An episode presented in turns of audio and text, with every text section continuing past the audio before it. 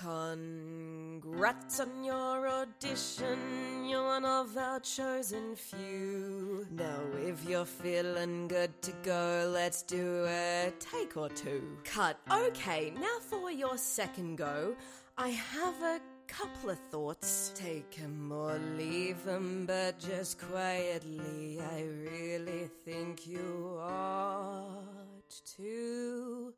Do it warmer, quieter, subtler. Do it with more eyebrow. Do it with more gestures. All this hat. Think but not say wow. Do it sexy, silly, likably. Do it like you're running late. Do it like you're 10,000 in debt. Do it like you're on a date. Can you dance like no one's watching? Can you yoga, make it zen? Can you drink this but more cutely? Can you do it like a hen? Time to strip down to your bathers. Time to flirt with this oak tree. Time to make out with this random gent. Time to go full cockney. Do it harder, better, faster, stronger. Can you do a Daft Punk voice? To eat this onion dip. Can you just, just make, make a bold choice? We've just got time for one more go. And on behalf of our director, there's just one thing I want to know. Can you do it again, but better? Hello and welcome to Do It Again But Better, a podcast where I, Jess Stanley, force my fellow actors to chat to me about all of their audition experiences, the good, the bad, and the pure cringe, as well as acting and life in general. And I am recording my very first episode today. And I am joined by a dear friend, and I have just gave, given her the challenge that she's not allowed to interrupt me, and I am going to try and draw this introduction of her out as long as possible and make it really painful for her. Uh, she is an actor. She is a an audiobook narrator extraordinaire. She is the voice of Melbourne. She is sometimes an intimacy coordinator. She is a yoga teacher. She is a Shakespearean actress to the stars. She's done every Shakespeare play ever. She has the most beautiful, piercing green eyes, fantastic eyebrows, the most gorgeous honey blonde hair. Her name is just made for Elizabethan theatre. What the hell? What else can I say about this woman? She's the hostess with the mostess. She's well read. She's gorgeous. She's glowing. It's Annabelle Tudor. She's glowing because it's hot in here. It is bloody Coming hot to you today. on a very summery day, but that's all right. We've got Campari spritzers. we sure do. As I said, hostess with the mostess. How are you today? I'm well. I'm a little warm, but I'm very well. How are you? Good. I'm good. I am also warm. Mm. I um I actually drove all the way here from a wedding. Mm. I always get sweaty when I'm solemnizing a wedding. Oh, I think it's a combination of my energy and the couple's nervous energy. Sure. I drove the whole way here with this dress buttoned completely unbuttoned and my my gym towel like under my boobs to soak up the sweat. so I'm So a don't get that classy strip, girl. that strip, that line, the underbust, the shelf of sweat. Exactly. Love it. But yeah, what did you do today?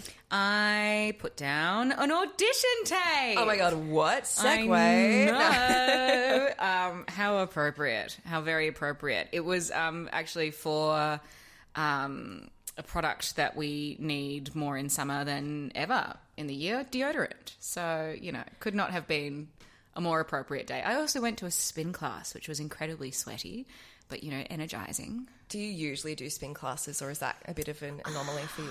I have only just recently started spin classes um, at the end of last year because I was, as you said, there are a few strings to my bow. um, and I was thinking, what else can I include? Maybe I can branch out further into the realm of fitness. Could I be a spin instructor? Exactly. And I knew from five minutes into my first class that I absolutely can I swear on this podcast? Oh my God, fucking please. could never be a spin instructor. Why is that? Oh, it's just look. um, the level of cardio fitness to be able to spin and instruct at the same time as a spin instructor must is insane. I also Yeah. I feel like I've done maybe one a week for a month or two. I don't think I could really handle any more time in a spin room with spin instructors and spinners. it's just a little bit it's a little bit too woo girl culty. Yeah, it's a cult of its own, isn't Mm-hmm. it? Like, there's, I mean, you know, you're a yoga gal, but it, spin is its Mm. Speaking of whole cults. own thing. There's It's a level of intensity to it that is Yes. unmatched. I find spin really boring. Right. But I, I don't know. I wouldn't mind jumping onto the cult just for like a little like pop in, hop out. Because I do Yeah. like the idea of the fun classes where there's like, Yeah. and now get your fucking biceps. And there's a bit of and- curry, and some of the instructors are like, today is exclusively Taylor Swift Day, or today is like It's like 2000s hip hop day. or it's like JT versus JB, or Yeah, yeah, yeah, yeah, yeah. Yeah. I did. Um, I did a cl- climb is probably my favorite aspect of a spin class, which ah. is where you're like. It's like fairly high resistance, but fairly slow pace, and you're up the whole time, and it's it's fun. It just kind of feels like a little bit of a boogie. And my first ever class, the song for that was a Shania Twain classic, Amazing. "Gonna Get Ya," and I was like, ah. I could probably get on board with boogieing to Shania for 45 minutes a week. I could I could see this for you. I Mm. love this for you, but I do also understand the hesitance. Yeah. Are you looking to branch out because you're just looking for something new to do? something new, something more. I think always. I think one of the things that I'm always conscious of is having self-funding projects or or uh, uh, jobs or kind of careers to to do a financially because you know acting especially in australia doesn't always pay the bills very well what do you what do you mean um and i just think it's you know sometimes I'm like, oh, just lock me up in an office cubicle. I'll type on a keyboard from nine to five and then go home and that'll be fine. But realistically, I would hate that. So I think yeah. longer term, the self funding jobs for me need to be um, enjoyable, fulfilling, preferably. Yes. Um, and so, you know, I was just kind of like that. That also, like, I like to keep fit. I like to move my body. I like to help others feel good in their bodies. so yeah. maybe it would just kind of like contribute to that. But I, I think I'm happy just like going to a class as a student once a week until my intro membership runs out, and then I might go back to just nice walking around the town. Love that. Or you can sign up to an intro office somewhere else and never see them mm-hmm. again. That's true. I could just be an intro off a slut and try other Yes. other spin classes. This one's that. this one's called.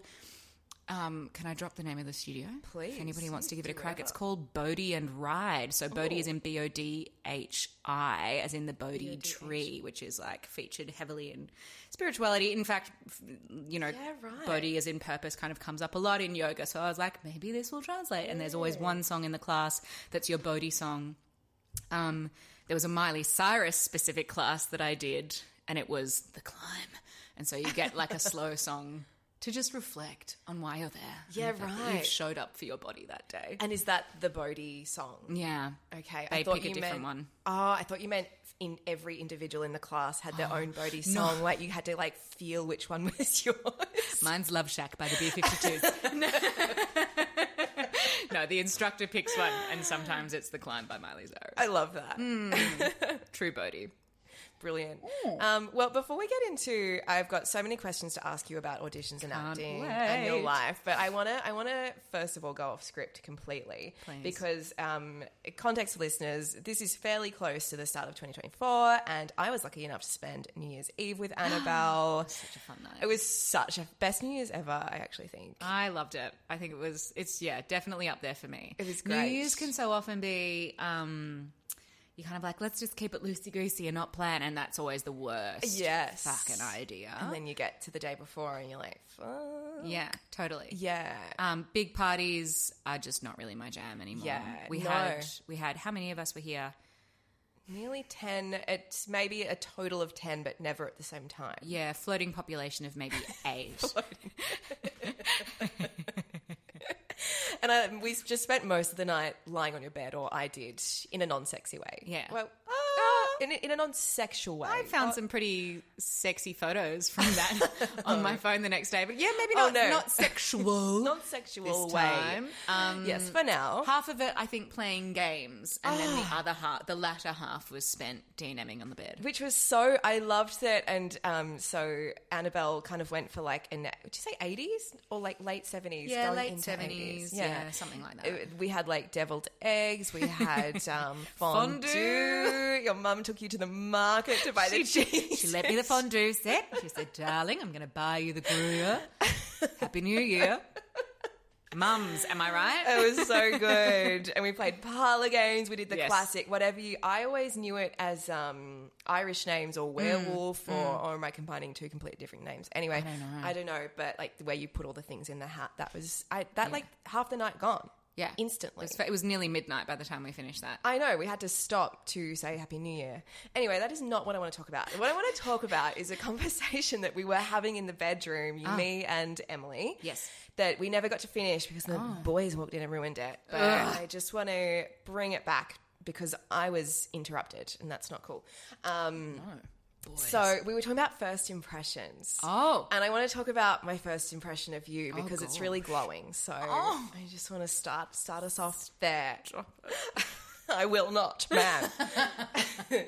so you and I met in 2021. I was thinking about this this morning, like nearly three years ago. Yeah. When you were cast in um, a touring production of Lady Macbeth. Wait, sorry, it's called Macbeth. I was I've- late. Yeah, yeah, yeah, yeah. I've yeah. renamed it in no, my no, no. head. The touring Lady production Macbeth. was Lady Macbeth, the, mu- the musical. the musical, and also playing Juliet in Romeo and Juliet. Because Lord knows you can't be one and not the other. no, you have to be both at all You times and hot. Uh, and that's when we met. I came this time. I was coming in to do a bit of intimacy stuff, and That's right. That's the first time we met. But I, I, I knew of you because I had I met Dom at that point. I don't know. I, no, I knew of you as well. You and Dom really got to know each other, I think, during After. Crucible. Yeah, Same after. company, different show. But I remember when you came into audition for the company that I was working for at that time, um, there was like, what a cooler talk was that this Annabelle Tudor was fucking amazing. And we could not wait to to meet you and have you in. And I just oh remember your goodness. headshot was just mwah, stunning. Oh, my. Your piercing eyes. It's like, who is this woman? Yes. oh. and then I met you. My and we're so disappointed. and, and this is a breaking up with you podcast. No. and then I came into the room to do some intimacy coordination, and I remember distinctly that you and your two castmates, Lockie and Wolfie, were mid like a vocal warm up. But you still like lying on the floor. You turned around, you waved at me mid warm up. You were so warm. It was so nice to work with you, and we chatted on the stairs after. And you made such a great point of like being the only woman in the room before I walked in. It was so great to have another woman there doing this mm. intimacy stuff with. well, it was. Yeah, and and that was a great for me to remember, mm. and because that's still, and I will continue to remind the company of that, like because there's often male directors mm. there, so it is really good to bring in more women for that stuff because it can be can weird otherwise.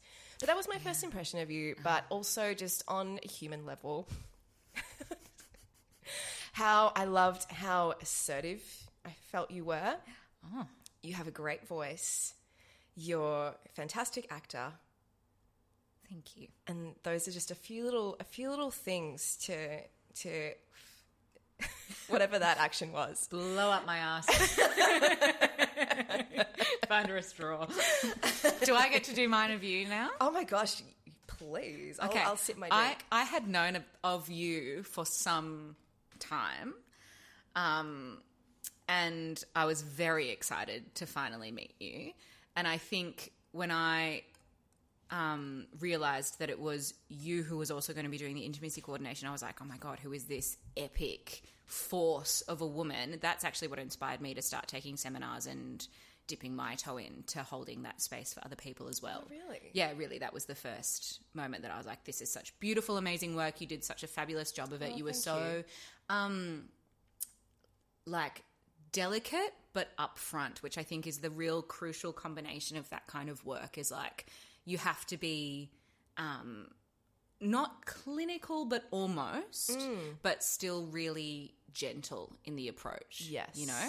Um, and I just thought that was absolutely amazing. I thought it was amazing how I've always um, been very impressed by the people who will put their money where their mouth is. We were talking about this just before. and like, I think I was talking to you even during the Crucible tour and just realizing like what an absolute hustler you are and how hard you work. And you've got this amazing tenacity, but you're still just like a real live gal. Do you know what I mean? you know those people who are just like all biz all the time, and you I can't have a hate those people, You can't have a conversation with them that isn't Yeah. like so. My agent said, or so I said, and like Yeah. they're just it's constant talk, talk. I think. that one of the things I appreciate about our relationship as well is that that's quite secondary. Yeah. Yeah. And I think those kinds of relationships in the industry are so important, kids. Because God Almighty, Listen you've, to us. you've got to be people first and Yeah. foremost. Which is so that was in a nutshell. My impression was like this is a force of a woman, and I'm so glad she's a person. Oh, thank you. Yeah. How nice to be seen as a person, but like, I thank you. Do you know what I mean? Like, it sounds really do. obvious, No, but, but, like- mm. I I really appreciate that, and I think that's why we get along so well. Because, and this is why I'm doing this podcast because I just want to just want to fucking talk to people about anything and everything. Yeah. I I hate the other shit. I hate when people are like, I don't know, putting up this front or this persona or Selling themselves as a product Something- at all times. At all times. And Mm. I've been encountering a little bit of this in the last few months. Mm-hmm. And um, I think um, because, yeah, I, I have over the years had a bit of a reputation for being really hardworking, uh, which is so great. Um, but sometimes praise. I'll encounter, encounter someone who, I don't know, maybe feels like they have to match that or top that or impress me, which is so not the case. Um, I, f- I don't feel like I work hard, but you know, we all feel that way about ourselves. But then sometimes you meet someone who's so like, yeah, man, I'm just, you know, getting up every morning and I'm doing my voice work and I'm doing my Alexander and I'm doing this and I'm doing my homework. It's like, shut the fuck up. I didn't fucking ask. Like, Yeah. tell me how you actually are. yeah. So anyway, that's just, it's weird, isn't it? Because you're kind of like, do you want me to praise you, applaud you, give you a medal? What's the. I know. Can we just, yeah. yeah. Can we just be people? Be- there's a, there's a heli- helicopter.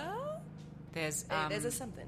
there's a, there's a hospital nearby with a helipad. That could be what that oh, is. They're Oh, off to save lives. Thank you for your work. Thank, you, for your service. Well, Off that's back to us, and then me in service of you. Now. me in service of you now, and Us, us in service of the listeners. Also, by the way, do you hmm. like to be called Annabelle? Because that's kind of well, at our house we call you Annabelle or Mrs. Darling oh, bless. or um, Annabelle Tudor. But what do you like to be called? Just, just for context, I live on Darling with my partner. Ooh, do I want to tell people where I live? I can bleep. I can bleep over that. Um, but I was again. I'm I not going to give you the suburb. And we call each other darling all the time, so we and, are the darlings. And you also, if I remember correctly, uh, very nearly got the role of Wendy. Dar- Wendy Mrs. Darling? Darling. I'm a bit old for Wendy these days, doll. I mean, you could pull it off. I was in I was in that room for when for not for Wendy for Mrs. Darling. Yeah, yeah. Which so actually it's threefold. Why you are darling. in retrospect, it's one of those auditions. Um, we can maybe talk about this later, but I was Mm. like, actually completely wrong for the role, Interesting. but had a really fabulous in the room experience. oh, that's great. So then I think I got my hopes up because it was for a pretty big job. So then when I didn't book it, I was quite devastated. Fair. But then also when I saw who did book that role, I was like, well, fucking, I never had a snowball's hope in hell. And that actually feels, I think that always feels better for me if Yeah. it's someone who is like, oh, well, if it was always going to be them, it was never going to be me. Are you talking? And we can get to this later. But are you talking like a named person, a named person, a name? Yeah, person and with a a name. name, a named person with at least two decades on me. Right. So, So- maybe you were the because you know casting directors will often say that they um, when they're presenting people for auditions for a role that they'll pop in a few like wild cards. Do you feel like you were a wild card? I could have been. It was also, it was at a, it was at the like second stage of the audition process.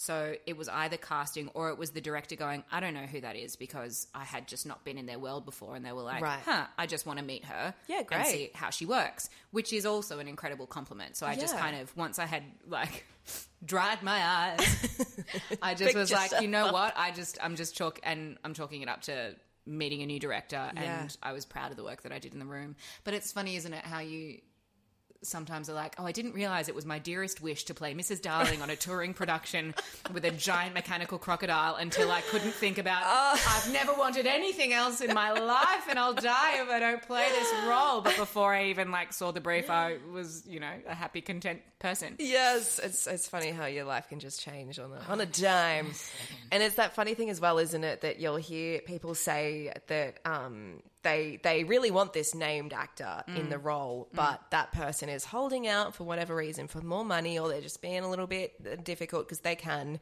So mm. they'll um, or hold kind of phony auditions when they have no in, no actual um, Intention. intention of casting. Mm-hmm. They just are trying to put some pressure on that person to sign on the dotted line. I but- think that's really shit. I think it's really shit that they because I feel like that's a waste of our time, energy, Yeah. and resources. You know, people are taking time off paid work to go to those auditions. It's Yes. unpaid work to even learn the lines. Sometimes I'm like, well, that wasn't even worth the electricity it took to charge my hair straightener. That wasn't worth the three pumps of foundation I put on. What are you talking about? Don't waste my time. Do you know what I mean? Sometimes there are those I auditions love where you're like, yeah. Ah. As you say, though, that director has now seen you work, and you Hmm. never know when that's going to pay off. So absolutely, it might take me somewhere ex- unexpected. exactly. Um, and speaking of, oh, were you going to say something? I was just going to say, Annabelle's fine. Annabelle's great. my family call me Bella. All of my high school friends call me Belle. But I think just because I think we met each other in the biz, in the soup, Annabelle and Annabelle Tudor is probably what I lead with. But like, you know, Annabelle, Belle, Bella, I get AT, AB. AT, sometimes tudes, or did I Tudes. completely No, make that up? 100% I get tudes quite a lot. Where did I hear that from? Maybe you talking about yourself in third person. Maybe. Wouldn't surprise me. My dad was a drama teacher in um, his very long serving career to the fine students of St Leonard's College, and Tudes was actually the nickname that he got. Ah. And I think that came up somehow when I was at drama school, and then a few.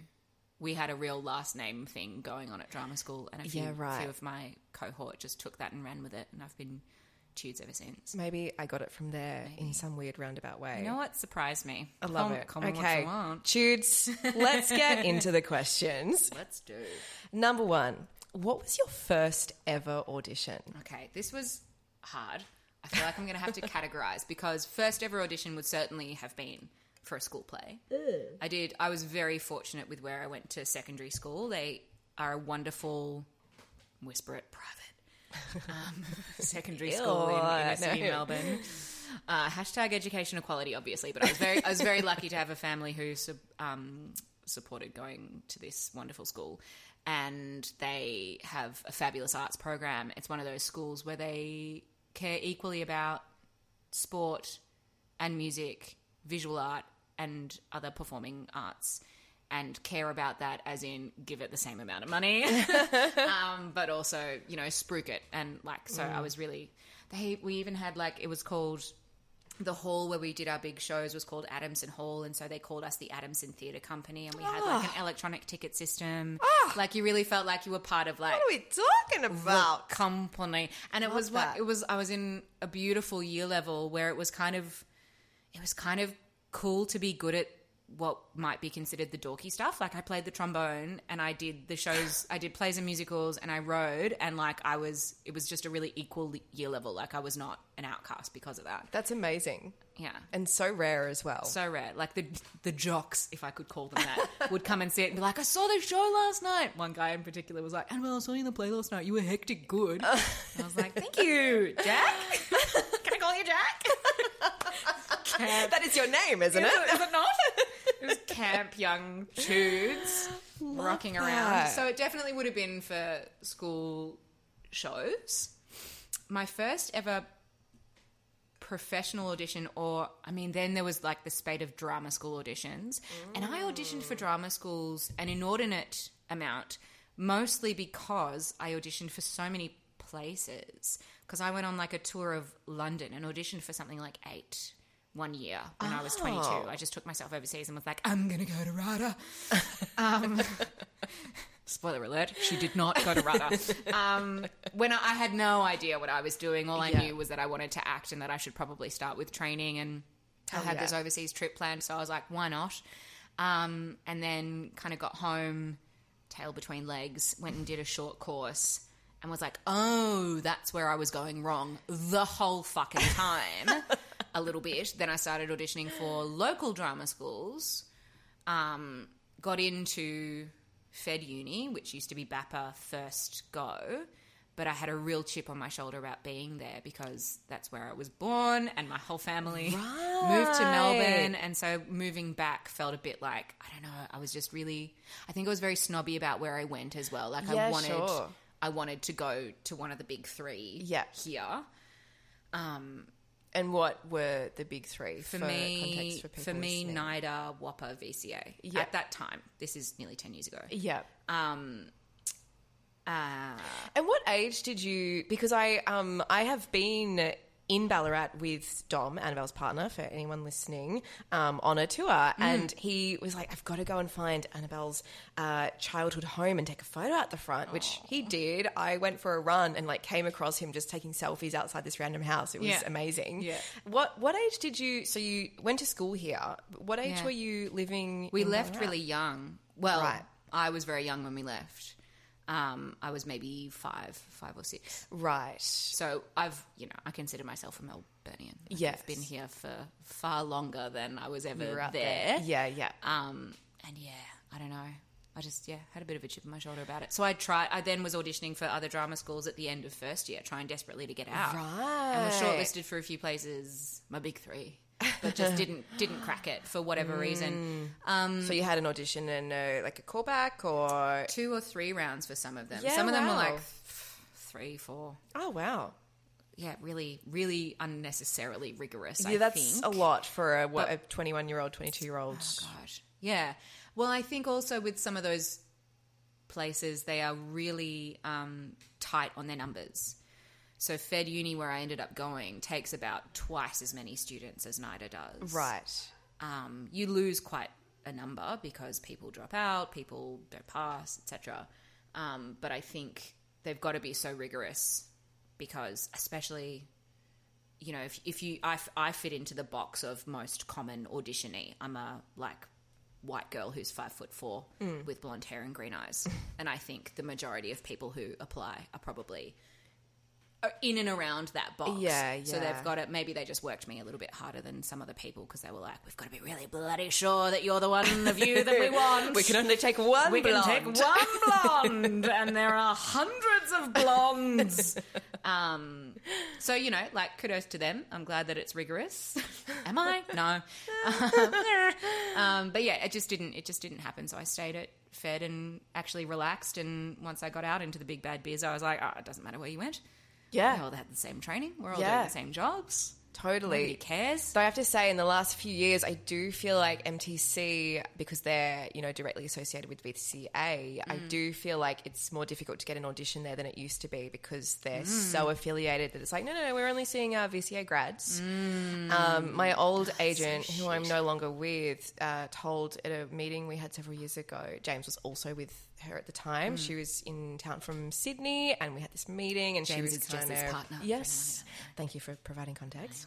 So, um, and she was kind of like to us, yeah, look, unless you've got a three year drama degree on your CV, no one's going to see you for an audition. And we we're like, well, sake. Anyway, I don't think that's even true, I, eh, though. I, I don't know. I mean, I don't know that where you went and the training you've got counts as much as the work you do. Does. I mean, I would hope so I would- because I would- oh, also. yeah, I mean, I would hope so. I would hope so that, and also because you see shit actors come out of three year training programs anywhere and everywhere. I've seen plenty of people who have not done three years comprehensive kind of training. Like, I think, I don't know, if you're doing like a big, long running outdoor show, they need to know that you've got good vocal technique, I suppose, is where that might be relevant.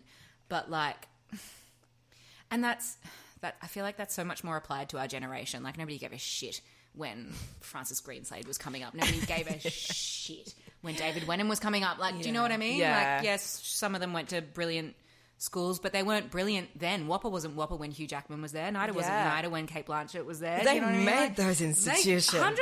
And so, but like, yeah, I mean, it's a, it's a, different world. It is a different world. But I, I um, I've taken us off topic. Oh yeah, was first- your first I was going to say my first professional audition. Yes. edit, edit, edit. no, not at all. I'm keeping it My all first professional audition was in a garden bed in the Royal Botanic Gardens. so I had finished drama school finally at the end of 2016, and a dear friend of mine who had gone through uni with me was working on Twelfth Night with the Australian Shakespeare Company. Ah. And they had a swing, a swingling, who, um, for whatever reason, left that production, and they were already in production. And one of the roles that swing was covering had um, scheduled shows off, like Right. maybe a week or something. So they were a bit like, "Well, Jesus, fuck, we're gonna have to find someone lickety split." And so they spoke to my friend and said, "Who in your cohort can deal with Shakespeare and learn it fucking fast?" Hell yeah. and my dearest darling did me a solid and said, call Annabelle Tudor.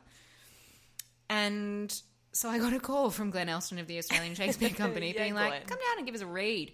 And I literally rocked up and we went like out the back of their dressing rooms, literally in a garden bed. And I did a couple of monologues for him and I sang a little bit. Ah. And he just like sat down and was like, do you want the job? I was like, yeah, I want the fucking job. He's like, can you stop fucking singing? Do you want the about job? Shut. He actually did. He was like, "Okay, I get it. You can sing." I, was like, I think I was thinking Beach Boys, just like belting my little heart out. Oh, I love it. Um, Good choice. They're good. They're good for a cappella. Hint, hint. Oh, that's if anybody good. needs to know that, Little hot Um, tip. Oh yeah, hot tip. Beach Boys. Um, and And for the role of Viola, was it? no, I was understudying Maria Oh, Antonia, played by a woman, yeah. and Fabian. And so I got, I had to do Fabian for like a full week, and I think I had to get it up in two weeks. Amazing. So I had maybe one or two understudy rehearsals and just had to. Antonia, one time I had to do mid show. so my friend was playing Antonia and she was understudying um, Olivia, and Olivia, the actress playing her, was losing her voice. Oh, So I was running box office and like counting the money, and Glenn just kind of appeared at my elbow and was like, "Mm, "Can you get down and put your pirate gear on? Uh, we're going to do a show stop and get get you up." And I was just Holy like, shit. A show stop. So Yeah, they didn't a sh- even wait for a. uh, "It was a technical difficulty. There was a show stop, which was the ideal point to pull poor Olivia off and get her home to bed." And get me on, and it happened to be the day that my dad, drama teacher extraordinaire, was there with his oh, um, like year 12 His cohort. students Oh, who were studying. Tudes. So, yeah, so there was a show announced where they were like, Oh. uh, the role of Antonia will now be played by Annabelle Tudor. And there was this tiny little pocket of students who were just like, that's amazing. it was, I think it was one of, like, it's one of my fondest memories doing that season. The first time that I got up there as well, like, the cast gave me a little clap. It was like Oh. my first night on the boards and, like, you know, I think when an understudy comes on and you're really just hoping that they won't drop the fucking ball, and I didn't drop the fucking ball. of I course actually you didn't. Did a fine, in the true sense of the word, fine job. it was fine. But yeah, that was my yeah, that was my first ah, proper audition. I, I love that story. And have you mm. always because I I to embarrass you looked up your CV earlier today. Oh. Um, you have done so much Shakespeare. So much. Let me just look. I'm just going to pull it up if I can find it in my. I pulled it into my notes. Bless Um, God, where's Has it got that gone? fabulous green banner on it? Is that the one you're looking at? It is. It's um. It's got the slide bit. Yeah, it's yeah, yeah. through your agent. Okay, I'm just gonna What's the most very. recent theatre credit? Um, it's Julius Caesar yeah, 2023. that's pretty so great. that's pretty good, right? I'm gonna just gonna very quickly say all of the Shakespeare's you've done.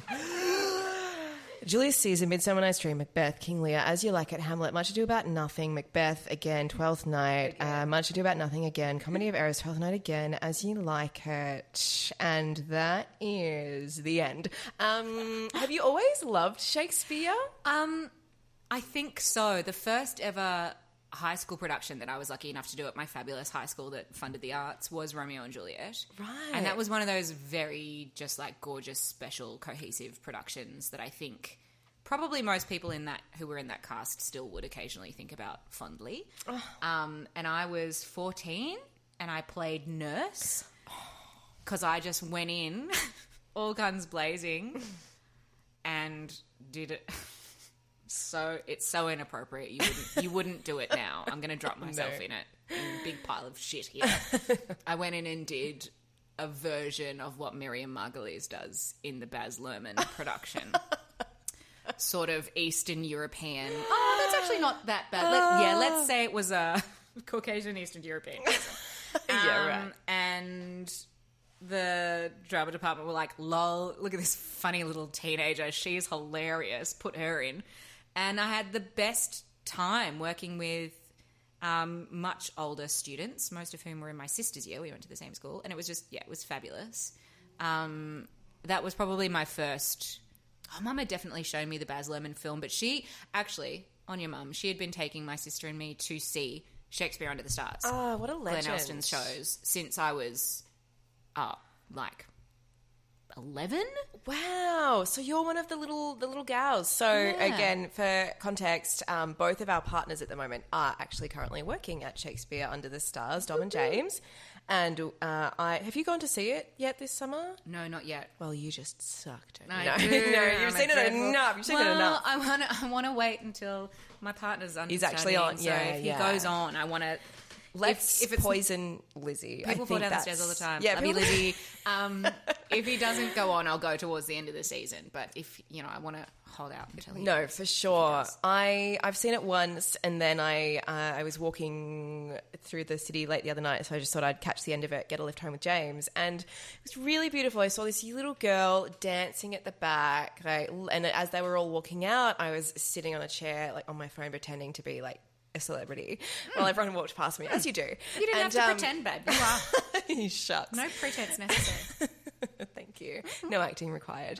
So, and all these little girls and, and little guys, ev- little everyone's were just walking out saying like, I loved the fairies, I loved the dancing, and that was so sweet. So you're one of those. I'm also rehearsing Much Ado About Nothing with Melbourne Shakespeare Company at the Yeah. moment, and we rehearse in the St Kilda Botanic Gardens. Oh, we're yeah. playing in Malvern, but um, we're rehearsing in St Kilda, and there is a family with two young kids who live locally who I've done lots of productions with them and a few years ago they started they clearly saw us rehearsing one day and started bringing the kids down to watch and I kind of figured out we went and chatted to the parents a couple of times figured out that it was their bedtime story so the kids would have their bath they'd come down to the gardens in their pajamas with wet hair in summer and sit and watch us rehearse and like playing music, singing, dancing, all that kind of stuff. Oh my God. And that was their little bedtime story before they went home and Ah, shut up shop for the night. Isn't that that, is gorge? so beautiful. And they were back this week. I was looking over. I was like, "Is that our? Are those Oh. our friends?" And I waved to them, and they waved back, and I was like, "It is." Oh and they're getting so big now.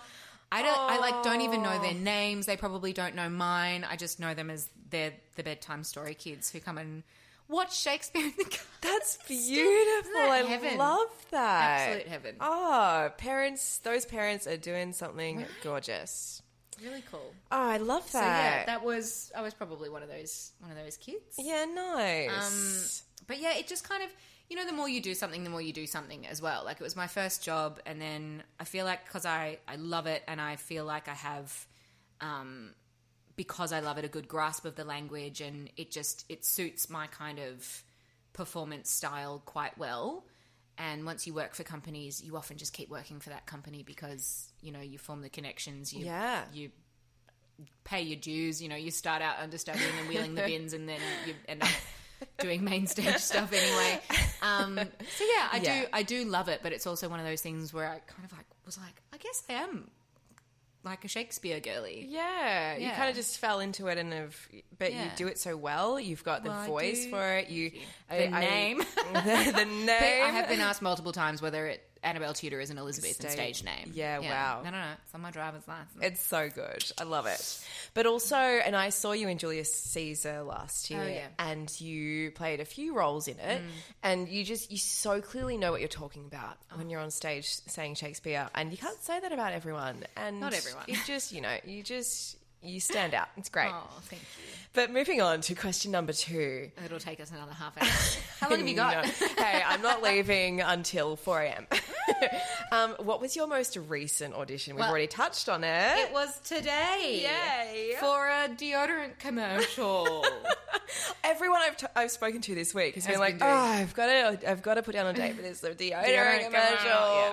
My audition before that, though, I've had two this week. I was very lucky. I started off the first working week of January with a commercial audition, a feature film audition, Ah. and, and an audiobook audition. Girlfriend. Um, Killing it. Yeah, very grateful, pleased with that. Spoke to my agent today. He was like, "Oh God, what more could you possibly want from me?" Like nothing, I nothing. hope dull. that they said it just like that. kind of. I was like, "It's, it's, a, I've got a technical issue." He was like, "Clear your cookies and call me on not a Friday." no, it was much. It was. We have a beautiful relationship, and my agents are mostly friends. In fact, one of them was at my spin class today. I was like, "Girl, were you at Oh my, my spin class?" She was like, "Yeah, girl." um. Anyway, so yesterday I went and taped with a dear friend. Um. This, yeah, for a, for an Australian feature film as well. Amazing. All tapes though, lots of tapes. Yeah. Mm, Nothing in person. Do you prefer taping or in person?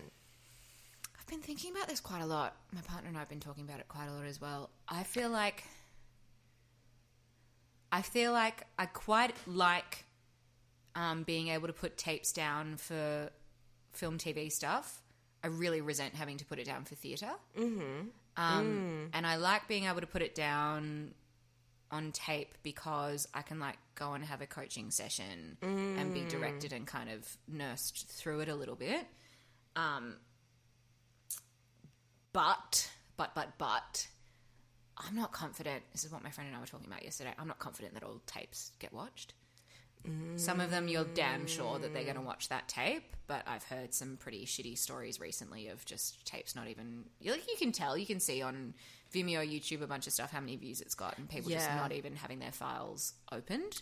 Yeah. And an email was leaked a little while ago. I can't remember who it was, which is probably a good thing, so I can't name and shame them. but they were casting a big series here and they said to one of their casting associates, as per usual, we will only be watching tapes of people we know. What the? So they put out a massive casting call, which is not to mention like a huge amount of work and effort for agents. Please keep talking. I'm just going to get my um, laptop charger. Please keep going. Mine's plugged in right there. Is it the same beast? it may well be, but please keep talking. Ah. Um, not to mention, yeah, heaps of time and effort for the agents to like figure all of that out for us. If you need to plug it in somewhere closer, behind the TV is a power board. Um, and then the actors who, as we were saying before, like you've got to, um, yeah, yes, she's going to stretch, stretching. You've got to learn the lines, put it down. If you wear makeup, put your face on, like carve out the time in your day. man. For a lot of us who live in one bedroom apartments, rearrange the living room. You know, like it's not for nothing that we put them down. And then to have people just kind of so readily say, well, of course, we're only going to watch the tapes of people who we know and have worked with. That's so upsetting because Isn't it? I, I f- that completely the opposite of their of their a part of their job to find new faces and Mm. new talent. That's really upsetting. And it doesn't give anybody else a snowball's hope in hell of No. breaking through No, the ceiling. I think I sometimes get seen more as an unknown person for international stuff. Like I've been seen for yeah. bigger international projects than projects here.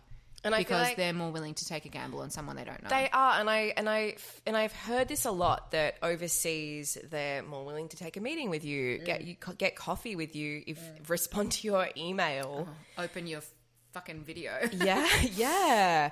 And I always wonder that as well. Actually, with a mm. video, do they they'll probably watch ten seconds and then shut me off? Yeah, sometimes. Yeah. Whereas in the room, you get you get your time Yeah, mostly, yeah. and you get to be a real person and look them in the eye and shake their hand and, And crack s- jokes or not, or you Yeah. know, like kind of just give them.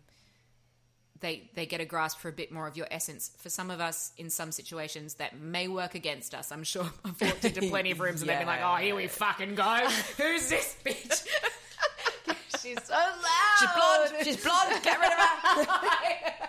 Nobody told me she'd be blonde. it's not even real. Um, and you know, like, but but I think certainly being able to receive direction. This is the other thing. I was talking to another friend who works a lot and has a fairly decent career behind him, and he was like a sure thing, apparently, according to his agent and casting for a big project.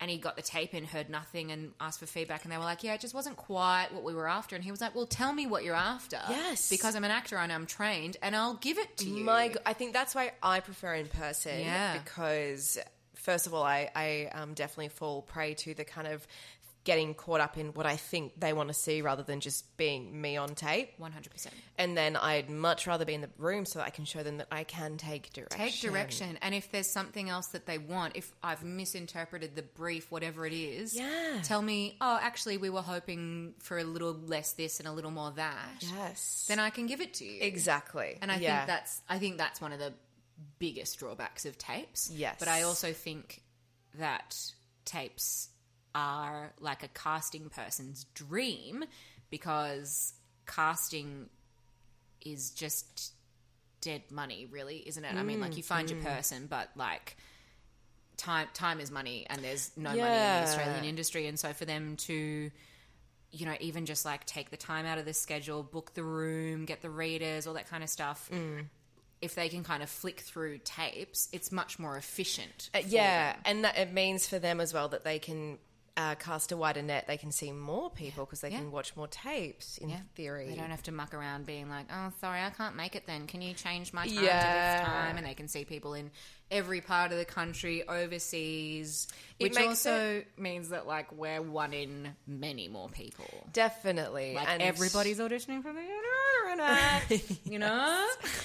It makes the relationship more one sided as well because then they are watching our faces constantly, or you know, every now and then, that's whatever. right. I But thought of it like we don't. Well, because sometimes you know, when if you are lucky enough to go in person for a callback or whatever, and they're all like, "Hey, Jess, oh my gosh, how are you?" and they're Mm, so familiar with you, and I don't feel that back and sometimes you're like fuck fuck fuck fuck, fuck which one are you what's your name Mm. because they're watching you and they feel like they know you and they know things about you but you've not seen them for years And the- or ever And the only other way to build up the other side of that is via things like social media. yeah really, stalking them is- on social media which is you know definitely not a bad tactic but like Yeah. i have an increasingly complicated relationship with social media and i've like recently deleted instagram off my phone and i'm only going to look at it once a week because i was just like comparison is the thief of joy boys Yeah, and girls it's a that's a great quote. Love it. all other pals it's just you know but like i've also bumped into casting directors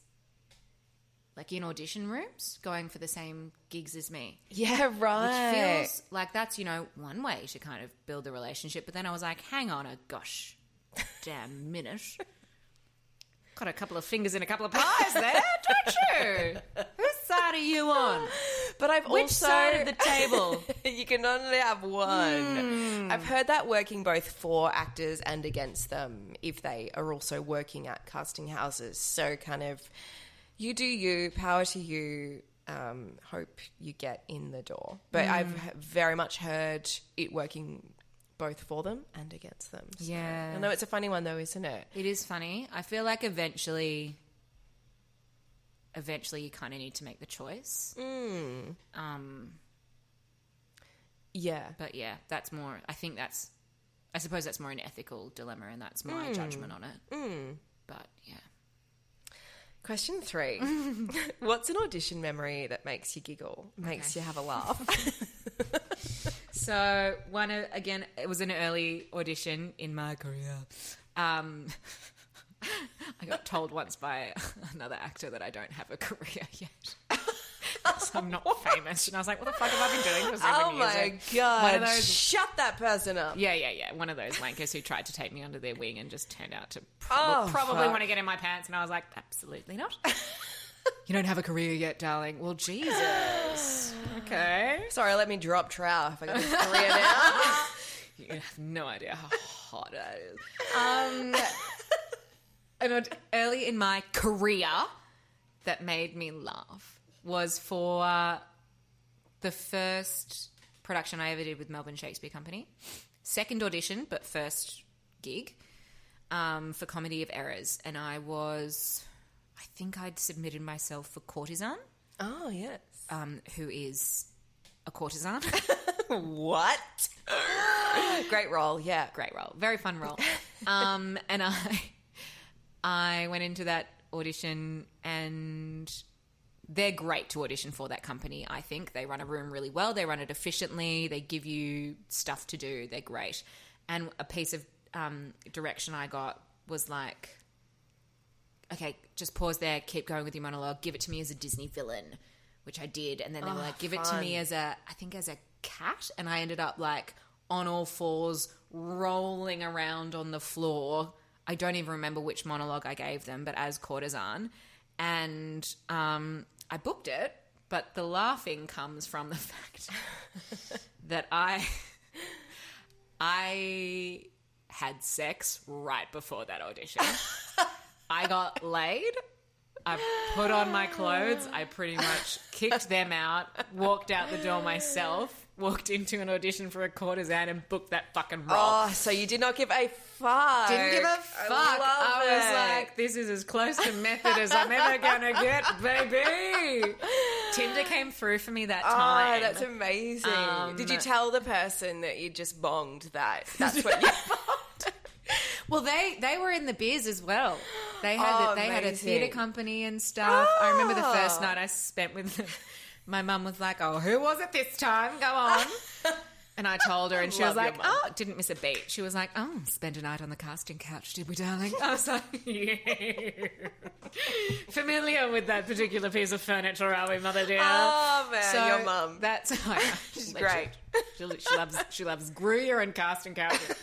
Um, that was that's what makes me laugh about it is not so much the rolling on the floor as a cat doing Shakespeare, but the like. You'd already done a bit of rolling on the it floor, am I right? Oh, am I right? Am I right? That was actually a piece of advice I got from a professor at at uni, and I say professor because she's a professor. She's not just like a random acting teacher. She was the dean and professor. Oh, wow. And she said something about me getting more into my body with my work, and she was like, you know, go out and have lots of sex. And I was like, Ah. um, Kim, not an option for me right now. I'm going through a breakup at the time, but I've taken that advice as literally as I can. I love it. And I Thank you, think Kim. here's a hot tip: get laid before an audition. Hell yeah, If you'd you be can. so like loosey goosey in your Loosey-goosey. body, your muscles, your relax. Yeah, yeah, yeah. Make sure it's good sex. Yeah, you know, yeah, yeah. like You a- need to come. A frequent lover.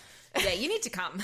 That's okay. That's what it is. Actually, have an orgasm. Before your audition. Have an before orgasm audition. before your audition. Yeah, Yeah, don't even don't even like pat your face dry if you've got a bit of a sweat going on. You've just got the beautiful like flush to the cheeks. A bit of flush. The hair's a bit dirty. Who fucking Yes. cares? Just comb out the mats at the back.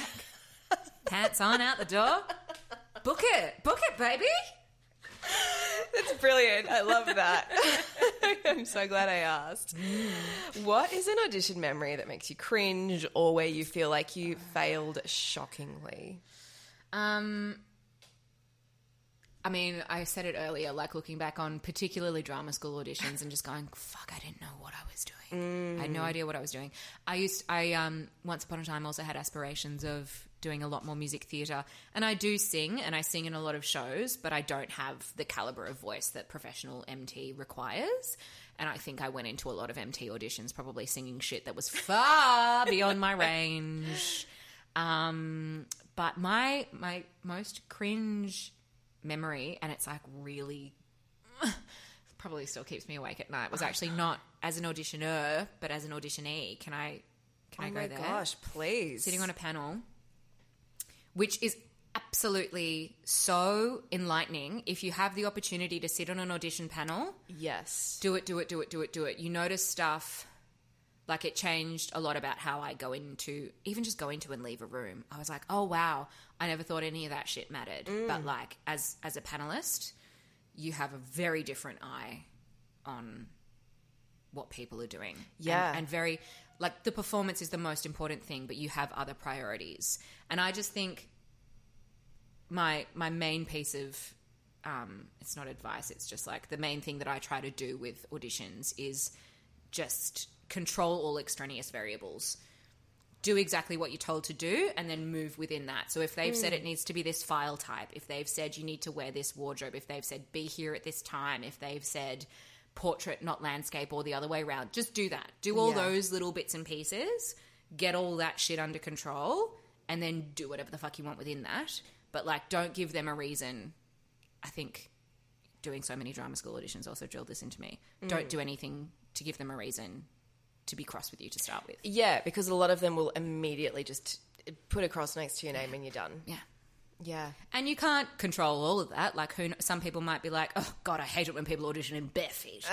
I love auditioning in bare feet. I feel like it really grounds me. But you know, you can't please everyone. Everyone. Anyway, I was on a panel, and it was during the COVID years, and someone walked into the room with their audition form on a piece of paper, and I held my. I was AD, so I was kind of you know still also assisting in the auditions, and I held my hand out to get their form, and they very confidently went for a handshake, and I balked. I freaked out and kind of pulled my ah. hand back. And I was like, sorry, I was going for your form. And it was this horrid, awkward moment. And I think I really put them on the back foot. Oh no. And I felt bad about it probably forever because I was like, I felt. First of all, I was like, no, germs, it's COVID. Please don't shake my hand. yeah. There was so much going on in that moment, but I think I really just kind of like threw them off their rhythm. no. yeah. Would you ever see this person again? I don't think so. Oh no. Maybe there was no rhythm to throw off in the first place. True, exactly. Hey, you could be um, doing them a, a kindness right now. I Um, could be. Maybe they sucked just because they suck. Maybe they were just fucking shit. um, yeah, maybe. I don't know. But, I yeah, feel no, like it's all, hard, all isn't it? auditions, there's an element of cringe. Totally, because at the end of the day, they uh, you are auditioning for something that they have and you want it, Mm. and it's. I've been on both ends as well for Mm. with our our spinning plates, our theatre company. We audition people sometimes for Your our shows. And, smash return hit, oh, thank you. um, the crocodile. we auditioned for a show pre-COVID, but yeah, you do start to notice even just the way people enter. Um, you know that you'll always get those actors that will like start doing their warm up in the room or whatever, and however you feel about that, and I yeah, feel very negative about that. don't walk in and don't look for. I mean, you can look for a live spot if you want to, but I promise you, it doesn't matter. yeah, yeah, totally. At the end of the day, it's just about the energy you're giving off, really. It is. Yeah. Oh well, I'm sure that person Is fine. is fine wherever they are.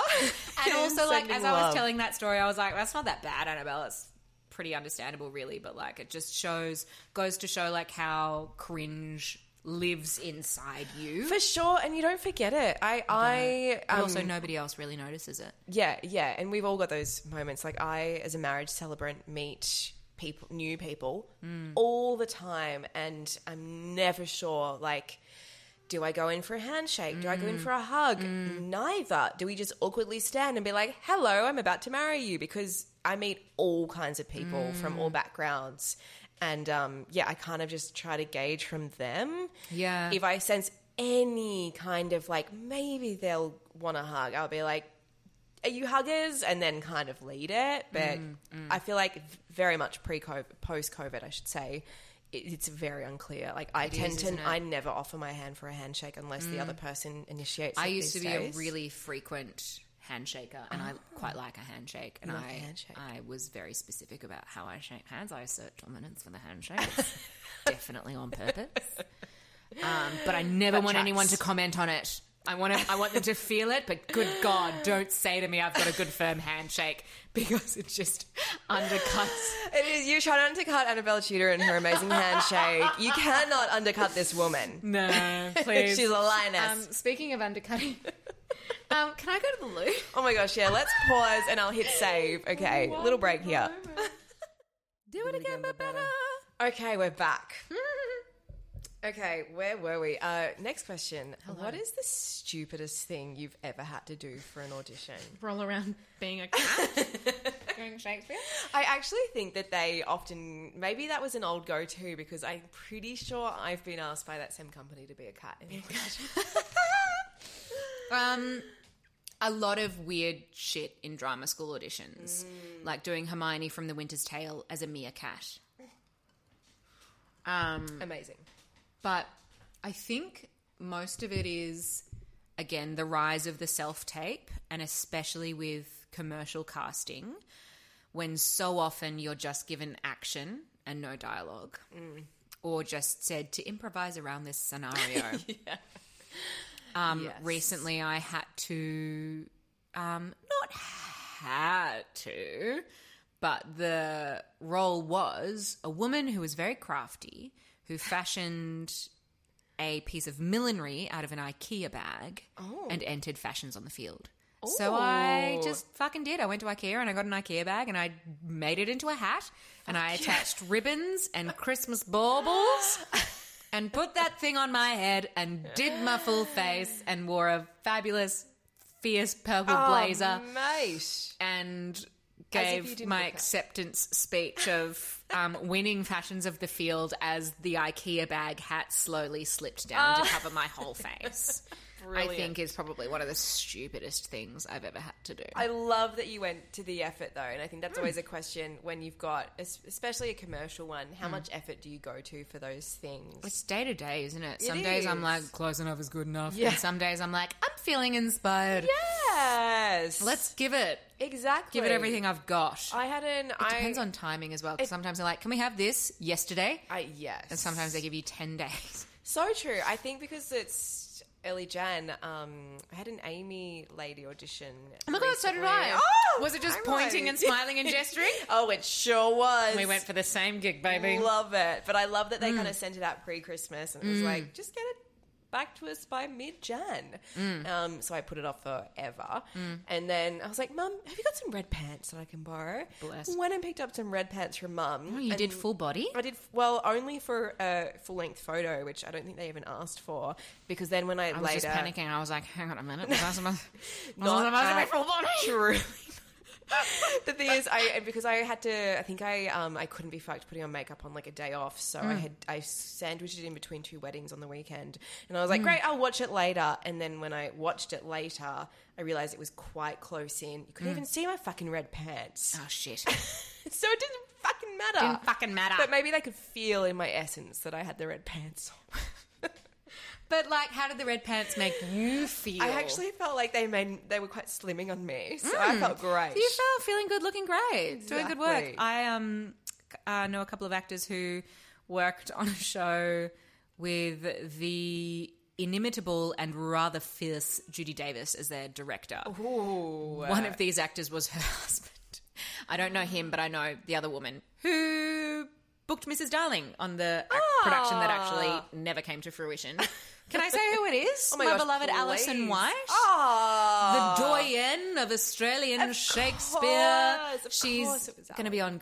She's on Groundhog Day, the musical. She sure is. She's absolute heaven Oh, to work with. Film Star International. and anyway, owner of um, the Green Man's The Green Man's a wonderful uh, vegetarian or vegan pub in Carlton. yeah, one of the two. Love it. She and her husband Freddie have been publicans for like a very long time. They met at the VCA. Ah. and got into hospo really quite young and have gone from like pub to pub to pub. They had um, the terminus in Richmond, and if you look at the if you look at the mural on the side of the wall, someone's written about how fantastic the Whytes are. Oh. It's Freddie, Freddie and Ali. Um, Ali was on this play with Colin Friels, who's Judy Davis's husband, and um, Judy Davis being a, f- a force and a Yes. fearsome, fierce and formidable woman. They used to put on red undies for luck, or in a pinch, red socks. Not for luck, for courage. Wow. And she would sometimes. We did a show. We did a Shakespeare Under the Stars together, and sometimes she'd just show me a small section of her briefs and be like, "Red undies for courage tonight." And I'm like, "Alison Whyte, you are absolutely it." Oh, Alison Whyte, we love She's you. She's the living end. Oh, that's great. I'm gonna go out and buy some red knickers immediately, if not sooner. for the next AAMI taping.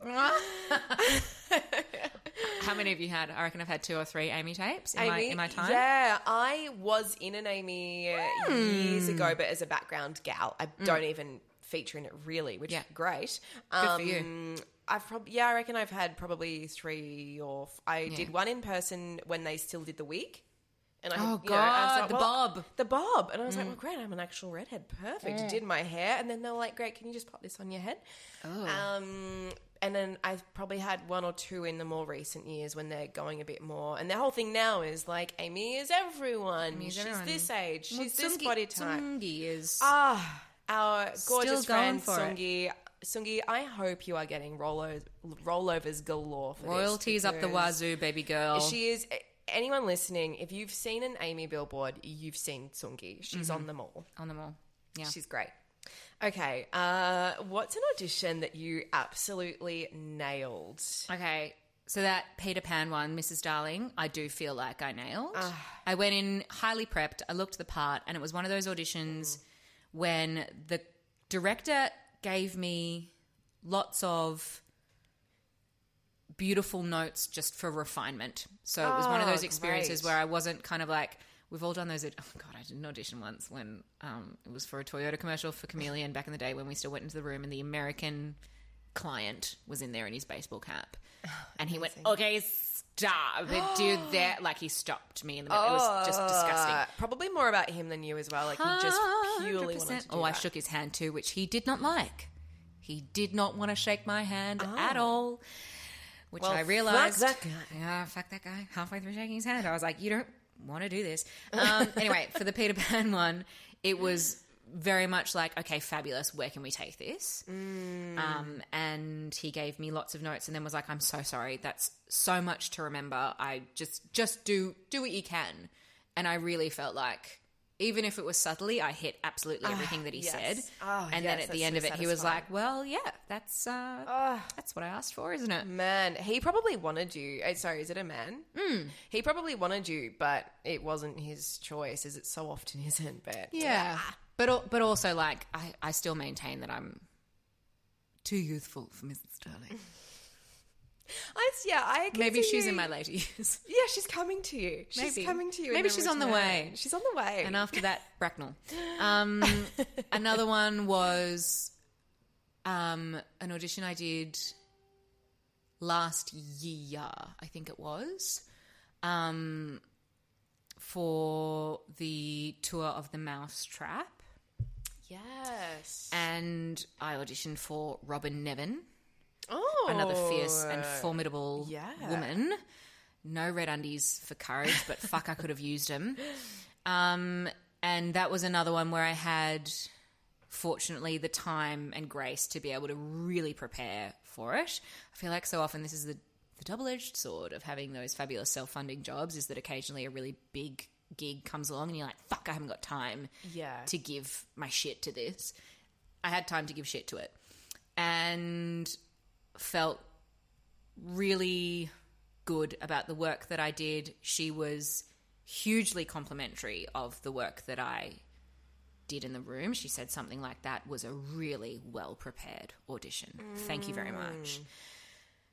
Um, which felt awesome. Yeah. That, however, unlike the Peter Pan one, I said earlier that if someone books it who's like got two decades on me, who's um, a name, who's my complete opposite physical type, who like whatever complete opposite energetic essence, whatever it is, I feel a lot more at peace with those auditions that I, Yeah. that I don't book. If if and when I ever find out who does get the role, but with Mousetrap, it was a bit harder because the person who did book that role, who was actually a dear friend and a wonderful actor, I felt a bit kind of like, ugh, it must have been something that she did better than me. Do you know what I mean? Because we're not peas in a pod by any stretch of the imagination, but there isn't the distance between us that there is between me and Alison Whyte, for example. Yeah, yeah. She's and well, look, she's much more of a name than I am. She's worked a lot more commercially than I have. She's probably younger and fitter, um, but that was it was a bit closer. That I was kind of like, ugh, there's something about her that's better than me, or Right, something that she did that she did better than me. Yeah, sure. That doesn't mean that I wasn't absolutely ecstatic for her to have her main stage debut. Yeah. I absolutely was, and she had the most amazing year last year. Good on you, KP. Um, but yeah, that was one of those ones where I was like, felt much more disappointing. Totally. And then you just you wish you could get the feedback of oh, Mm. what was it? Yeah, what was it? What was it, Robyn? Come on, Tell me. Tell me. I can take it. I'm a big girl. Because that's how we would grow, ideally, as actors. ideally. But we never get it, which Never. is the shame. I mean, so rarely you get some feedback, but and that's I think where often it you only get- disappointing. like positive feedback. Yeah, She's really like, bright on camera. It's only a matter of time, or like, thank you, very well prepared, or whatever it was. Like, we love having her in, And it's like, which is nice to hear. But tell me, tell me what you need. Yeah, exactly. Tell me what you need. Mm. But then I guess for them, that uh, often then they're like truly nothing. You you just didn't get it this time. Mm. You we wanted someone with darker hair or fucking whatever. whatever it was. Yeah. Or, or like if I'm coming across poorly on the floor, if like I come out into that room and you're like, impossible. Your But do you know- presence. but do you know what I mean? Like Yeah, if that yeah. if someone's kind of like, oh God, you really come across as a fucking asshole or like you're too loud or like what I, No, no. know? But yes, I do know. Yes. Because also, fuck those people. Yeah. be yourself, sweetie. Yeah, but yeah. it's just yeah. Do you know what I mean? It's like if it's if it's something I can control, I'd Exactly. love to know what it is. Exactly. Like if it, and not that this would be the case for you, but if it was like she just needs a bit more vocal work or mm. something, it's like mm. great. Now I can actually go on and and, and like work on that. Mm. Yeah. Mm. Okay. Uh, what's an audition that made you uncomfortable oh, or outraged? All right. I'm If not- you wanted- I'm not if gonna, wanna go there. Yeah. No, I'm not going to name anything about this production. Yeah, good. Um, because it pissed me off. My She's partner, full demon mode. my partner and I both went for this. My beautiful partner Dom, also an actor. And in this production, um, there is a lot of intimate work between the two leads. oh my god, I think I already know what you're talking about. Bet you bloody do. I think I auditioned for it. Oh. They were going to have an intimacy coordinator on. Mm-hmm. This project never actually came to fruition. Mm, mm-hmm. oh, God. Um, but the the very nature of the narrative is that it it is crucial that there is basically a live sex scene. Yeah, a lot of it. Yeah, simulated, obviously, sim sex. um, not like the game. Simulated sexual activity on stage. Um, and I went in for my audition and first of all I was very just annoyed by the way the director kind of was in the room. yes. Um, this director was, in my opinion, very clearly not paying attention to me. Just kind of waiting for me to say my stuff and then shut up. And I don't know how they knew that Dom and I were an item. Maybe I said, maybe I said, like, oh, my partner was in earlier today. You would have met Dom anyway. Right. And then at the end, you know how often a director will have a little spiel that it's kind of like, are you available for the dates? Um, you, you- like you know is there anything that's going to prohibit you from being in the production etc etc the way that phrased it was and was clearly feeling awkward about it but fuck i wish just gotten over it yeah. It was just kind of like and how do you feel about oh fuck i said damn it I can I can bleep. okay they they this director said how do you feel about the mm, sexual stuff and i was like fuck i wish you hadn't said sexual stuff wish you'd just said intimate scenes Uh, And I said, uh, fine, I understand that you're getting an intimacy coordinator in. And they said, oh, yes, of course, of course, of course. Uh, but, but, you know, if, if, for example, I were to cast you and your partner, and one of you were doing the sexual stuff, and the other person wasn't involved in the sexual stuff, oh god. how would that be for you and your relationship? Oh relationship? my god. What a fucking teenager. And I was like, uh, uh, fine. Fine. I think I said, well, we're both professionals, so fine. Thank you. Wow. I was pissed. Yeah. And I spoke, look, I spoke to another director afterwards who's like friend, mentor, etc. And they were like, look, I understand them asking that question because I have had couples in a cast before and it has been difficult.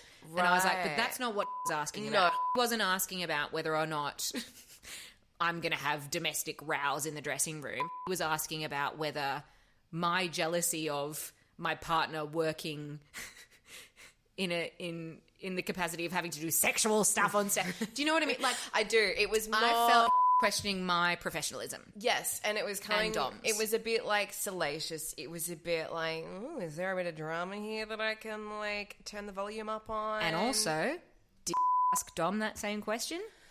Of course, Sorry, they did they fuck. They did not ask Dom that same question. I, as the woman, basically was like, "Are you going to get jealous if your boyfriend has to do sexual stuff on Oh stage?" And let's be honest, that Oh, question, if, it, if it's going to be directed to either gender, it should be directed to the man before the woman anyway. you very much indeed. But yeah, I think pre- predominantly I was like, you have just proven yourself completely inequipped to steer this ship. Yes. You've questioned my integrity. You've questioned my partner's professionalism and integrity. Like, I just, I was almost kind of like, even if I had, I, and I wasn't offered a role. Um, but I was pissed before I wasn't offered the role. But I was like, if he does offer me something, I'm probably going to say fucking no because Yes, I don't want to work with that person. I, do you know what? Actually, I auditioned for the same production, Mm. and um, I, exactly what you just said that the director proved themselves to me in the audition not the right person, inept to audition that, like helm that ship, as you say, Yeah, yeah, steer yeah. the ship. So I and I again wasn't offered a role, but I know I think Dom was. Right? Dom was, yeah. Dom was, and I know a couple of other friends that were Yeah, as same. well, and um. But I, I asked them um, because I think they may be encouraged. Like, have you got questions? And I kind of said, yeah. Why this play? Why now? It felt weird in the question. time. Um, Yeah, yeah. And for a director, where and it was very much what's, what's your objective? What's your MO? What's your MO? And it was happening in a time, and again, this production didn't go ahead, but it was going on at a time where it was still very post Me Too. There was v- like the intimacy in productions on in films, everything was very minimal, and I think we're bouncing back from that, which I think is great if it's done correctly. I, I Mm. will talk about that forever. But I asked, yeah, why why this production?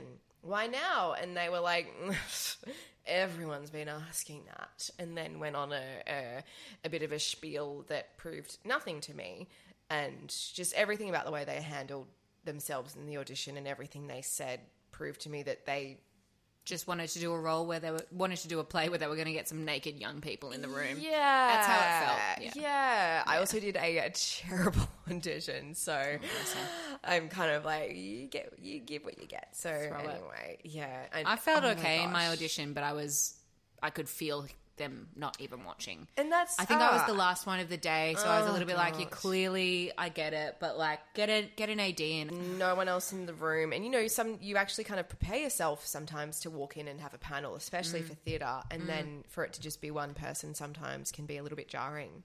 It can be, especially when it's um, material of a delicate nature. Yeah. When you're going to, because what you actually should be asking people is not, how are you with the sexual stuff? What if your partner has to do sexual? how do you feel about how exposing these characters? Playing these characters can be like, you know, are, are there any questions you have about how I'm going to look after you during this process? Like, do you have any stuff that might get in, like, get in the way for you? I want to make sure that you're looked after during this process. Do you know what I mean? Like, such a good point. offer offer support rather than interrogation. And such a good point, and I think a good reminder that when we're auditioning, often you are auditioning them just as much as they're Oh, auditioning shit, you. yeah.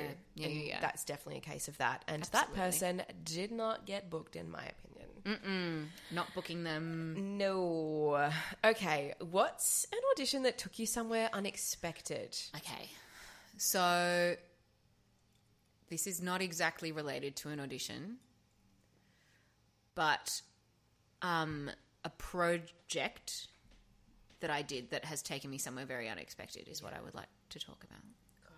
I mean, I've also had auditions where like I didn't book the role, and then the casting director basically just cast me in something later. Ah. Like I love that. Love that. Yeah, we love that. But the first ever short film, the first short film I ever did out of drama school, someone I'd been to drama school with had written a feature, bless him, and a short as a proof of concept and asked me to be in it with them. And we shot it. It was a pretty good experience on set. Um, and I stayed in touch with the beautiful director and their AD, and then was referred on to do another two short films, basically with the same kind of crew, and some of them working as directors, ADs. They kind of all like swapped roles here and there. Like um, an amazing, amazing group of people. It was. I couldn't have asked for a better first onset experience at, at least as far as the director went. I wish Lucas Meinkeys direct more shit, baby. um, Lucas is an amazing person to have on any set in any capacity. Anyway, um, so is Julia Dawson, so is Tess Emerson, that whole kind of like crew. Love you all. Um, so I did this first short, then I did two more shorts, and then we have stayed in touch with each other, but then the COVID years also happened. And then early, no, late last year, mid last year, mid, mid, um, I heard from Lucas, who was like, Hi, how are you? Cutting to the chase. Are you here? Are you in Melbourne? Are you acting? What, what's happening? And I was like, Yes. What's up? and he was like, "Okay, putting someone in touch with you." And I got a direct offer for my first ever appearance on Australian television Oh, which for was like Gruen. for Gruen, which was a huge goal of mine. Um, I've been plugging away at trying to get some film and TV stuff happening for as long as I can bloody remember. I've had ten neighbours auditions. I've had countless commercial audi- like I've, I've just never kind of cracked it for whatever reason. yeah, sure. Uh, myriad, no doubt. Um, but yeah, and Tess had sort of said we need, or the client, the advertising client, because it was in part, appearing as part of the pitch on Gruen, had asked for someone who had a good grasp of language, and Tess and Lucas and everyone was like, "Oh, we know a Shakespearean Yes. actor." Oh, chick, chick, chick. um, and got me on board, and it was it was quite hilarious because like it happened sort of so casually that I almost didn't say anything about it. I kind of forgot. I was talking to my best friend one day, and they were like, "So what else? What's new? What are you doing tomorrow? Whatever." And I was like, "Oh, I'm oh, I, I'm I'm going to be on the telly," and they were like, "What?" Wanting to throw me a parade. Oh, love it. had a little had a little watch party. Oh, with yes, you my did. Yes. and my mum and sister and And from memory, you got tagged in truly about 50 million uh, Instagram stories. stories. which is, you know, is a testament to you and how much everyone just bloody loves you. or how much I plugged it on Instagram.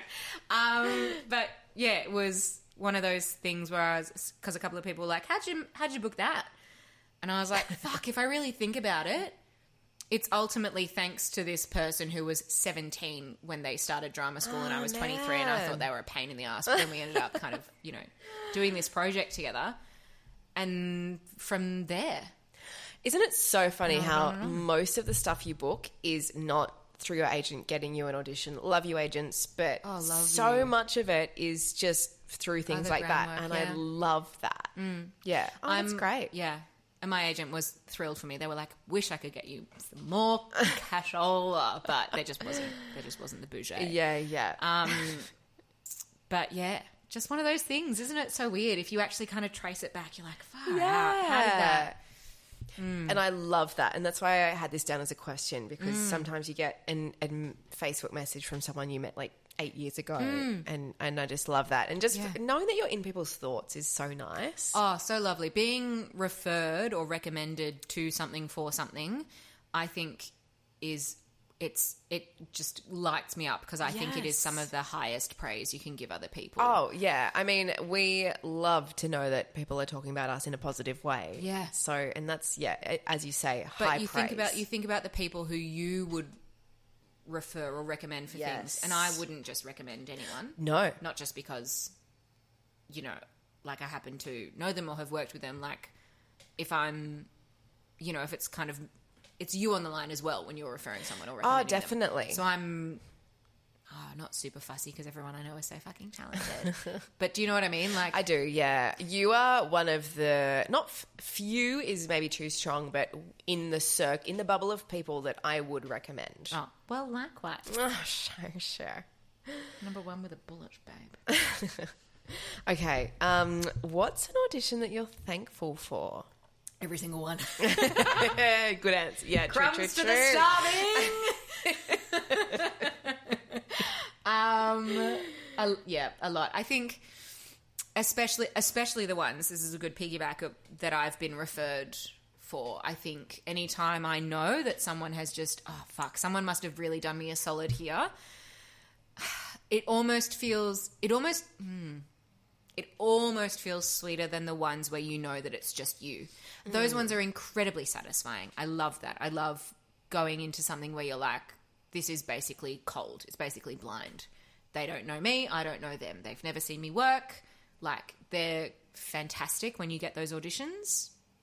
Even even better still when you book the role. Puffs was probably one of the biggest shows that I've done. That was a big commercial touring production of a Harry Potter parody that was spanned over a couple of years and here, Sydney, Brisbane, and it started, funnily enough, in America, off, off, off, off Broadway. Um, and they came over. The Americans and the writer came over to do the casting, and so that was one of those things where it was like no, I had no horse in the race. It was really blind, and I felt so amazing that I see internationally I'm much more appealing. Australia hates you, Oh, babe. they hate my Get out of here. Get out of here. um, that was so incredibly satisfying because I was like, I wasn't recommended by my friend to go and audition in a garden bed. You know, it wasn't like I've auditioned for you two times before and I've got friends in your show. It was just like they had barely set foot in the country and they were like, Who's that girl? She can do the accent. Oh, Frank and, her." and I got to say, you are, and I um, and I have listened to snippets of a lot of your audiobooks and stuff as Ah. well, and you are really good at accents. I do like to do. I think I'm a good. My mother would say I've always been a good mimic. um, so those ones are incredibly satisfying, but I think the ones where some where you know that someone has just had your back and said, "Get this woman in the room," I really, I really love and appreciate those. Um, there was one right at the end of last year that I was like, I'm desperate to know who did me the solid. Oh, a great mystery. So it was. Who Um, is it? I don't know what accent I'm doing. is that French, it? Russian? I don't know yeah, what. let's go with that. Um, so the picture of Dorian Gray that's that was Eryn Jean Oh, Norvill. yes. And Nikki Shiels was the alternate, and now Sarah Snook is taking taking, over role for West End, West right? End. And I got a call from my agent late, late last year, and she was like, "Weird one. Just let me explain before you have." I remember, questions." yes. I remember, yes. And she was like, "So you know how this is happening?" And I'm like, "Yeah." And she was like, "Well, there's, it's obvious. It's if you haven't seen the production, it's multimedia in the truest sense of the word. There's like lots of amazing kind of shit happening at all times, and some of it is filmed in advance, and then the actor on stage interacts with that film project, projection, etc. And they needed a body double for the moment where Dorian, I don't think this is too much of a spoiler, chases themselves through a forest. And they were like, um, um, can we have your measurements? We want to know if you're a good double for Snooky. Snooky. Snooky, Sarah Snook. And I was like, what? And she was like, yeah. Do you know who might have. We're kind of racking our brains over here, no offense, but like, how has this happened? and I was like, well, who's directing? She was like, Kip Williams. And I was like, fuck. Uh, no, no connection there. And the production company is, um, oh shit, I've had a dry. They're like the big, they mostly do musicals. Michael Cassel. Yeah. Never worked for them, never auditioned for them. I probably know loads of people who have. But I was like, who the fuck said, because it was a direct request, they did not submit me. Someone had said, ask, um, I wonder if Annabelle Tudor's the right size and shape to be Sarah Snook's body double. Could it be because this has happened to me? I got uh, I got a direct email, and I actually was touring Crucible at the time with Dom, so I couldn't do it. And your friend actually um, ended up being the body double for um, Oh, the spreadsheet. spreadsheet. I was asked, could I be the what was her um, Katherine? Um, Uh, British actress. IT crowd. Um, the Katherine. Park, yeah, yeah, yeah, yeah, Parkinson's Park- person. Park- Piccadilly. It's, Blip. yep. And your what's her? I, Aisha Gibson. Aisha, yeah. Aisha, Aisha, your friend Aisha ended up Katherine getting- Parkinson. Katherine Parkinson. Yeah. So Aisha booked it. Yeah, that's right. yeah, yeah, and I was directly emailed about that out of the blue. I mm. wonder if it's like your measurements are in Showcast casting networks, and they type. Maybe that's what it is. Casting director types. Well, they wanted my up to date measurements. and you're like, fuck no, that's oh, privileged Oh, information. God. I had just gotten back from the most glorious seven week holiday Oh, to the ah, UK and yes. Europe with my partner. So I was like, full disclosure, sweetheart, if it's not for a month, I'll be closer to those measurements by then, purely just just because I have been eating and drinking and just outside of my regular kind of regime. Yeah. Uh, we all fluctuate. Um, and I had spent a good seven weeks drinking pint after pint of delicious crisp apple cider. Um, which As you is bloody well should. as you bloody well should, and you know, beautiful food and wine and actually resting. So you know, wasn't like fresh out of a spin class, no booze all year. Um, just kidding, Campari Spritz. uh, you, you know, I was just in slight in a slightly different condition to how I typically am. Condition, I like that. That's good. Yeah. Anyway, and then we just never heard anything. They completely ghosted us, and I was like, "Fuck." Right. Actually, now that you're bringing this up, I think we had seen you. We were s- hanging out here, Oh, and oh, that's right. you were hoping going to. multi. We saw multi at the show at the mm. multi, and the next day or two you were hoping to hear. So you mm. never heard a thing. Never heard a thing. Not a peep. Classic. Not well, a peep. But I did a little bit of googling, and it was very hard to ascertain exactly what Snooky Deer's height is. Sarah, are you 165 centimeters or are you over 170 centimeters? Sarah, please respond. Sarah, please. My sister actually saw Sarah Snook in ah. um, a grocery shop, maybe Wild ah. Things in North Fitzroy. Can you confirm, Sarah? Oh. Buying Sarah, please respond. buying ghee or something like that. Like they were doing, doing Right. the shopping. My sister was like, Oh. "Oh no, darling, she's so much taller than you," and I was like, "Is she?" Really? I don't see that. In my head, you're tall. So this is this I'm is not funny. quite five foot five. I'm See, like, that's you're only just taller than me, gosh. but in my head, you're taller. It's probably speaks to you know your, tall your presenting. personality. tall presenting. Annabelle Tudor is tall presenting, but this such a big person. that no, but I always I do because I think you have a presence and it's great. bless And um and I always like Dom because I've spent a lot of time with Dom touring whatnot, different shows, and he'll talk about like that you uh, so like small and goblin esque and in, in a flattering, sweet way, endearing. he does well. He's he's a big old man, big big boy, big tall muscular man, Tall gent. In tall in in his opinion, he thinks I'm one of the smallest things in the world. He would always speak of you in just like the most, oh, the most like sweet, endearing ways. It's this man. like sweet little, sweet little troll, and little, yeah, little goblin.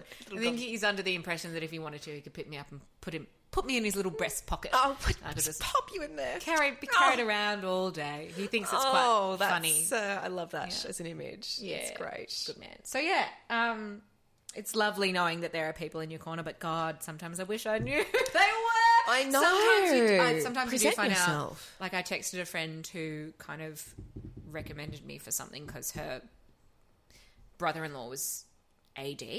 And I was like, oh my fucking God, I got this audition. And she was like, you're welcome. Oh, and you're like, can you fucking tell me?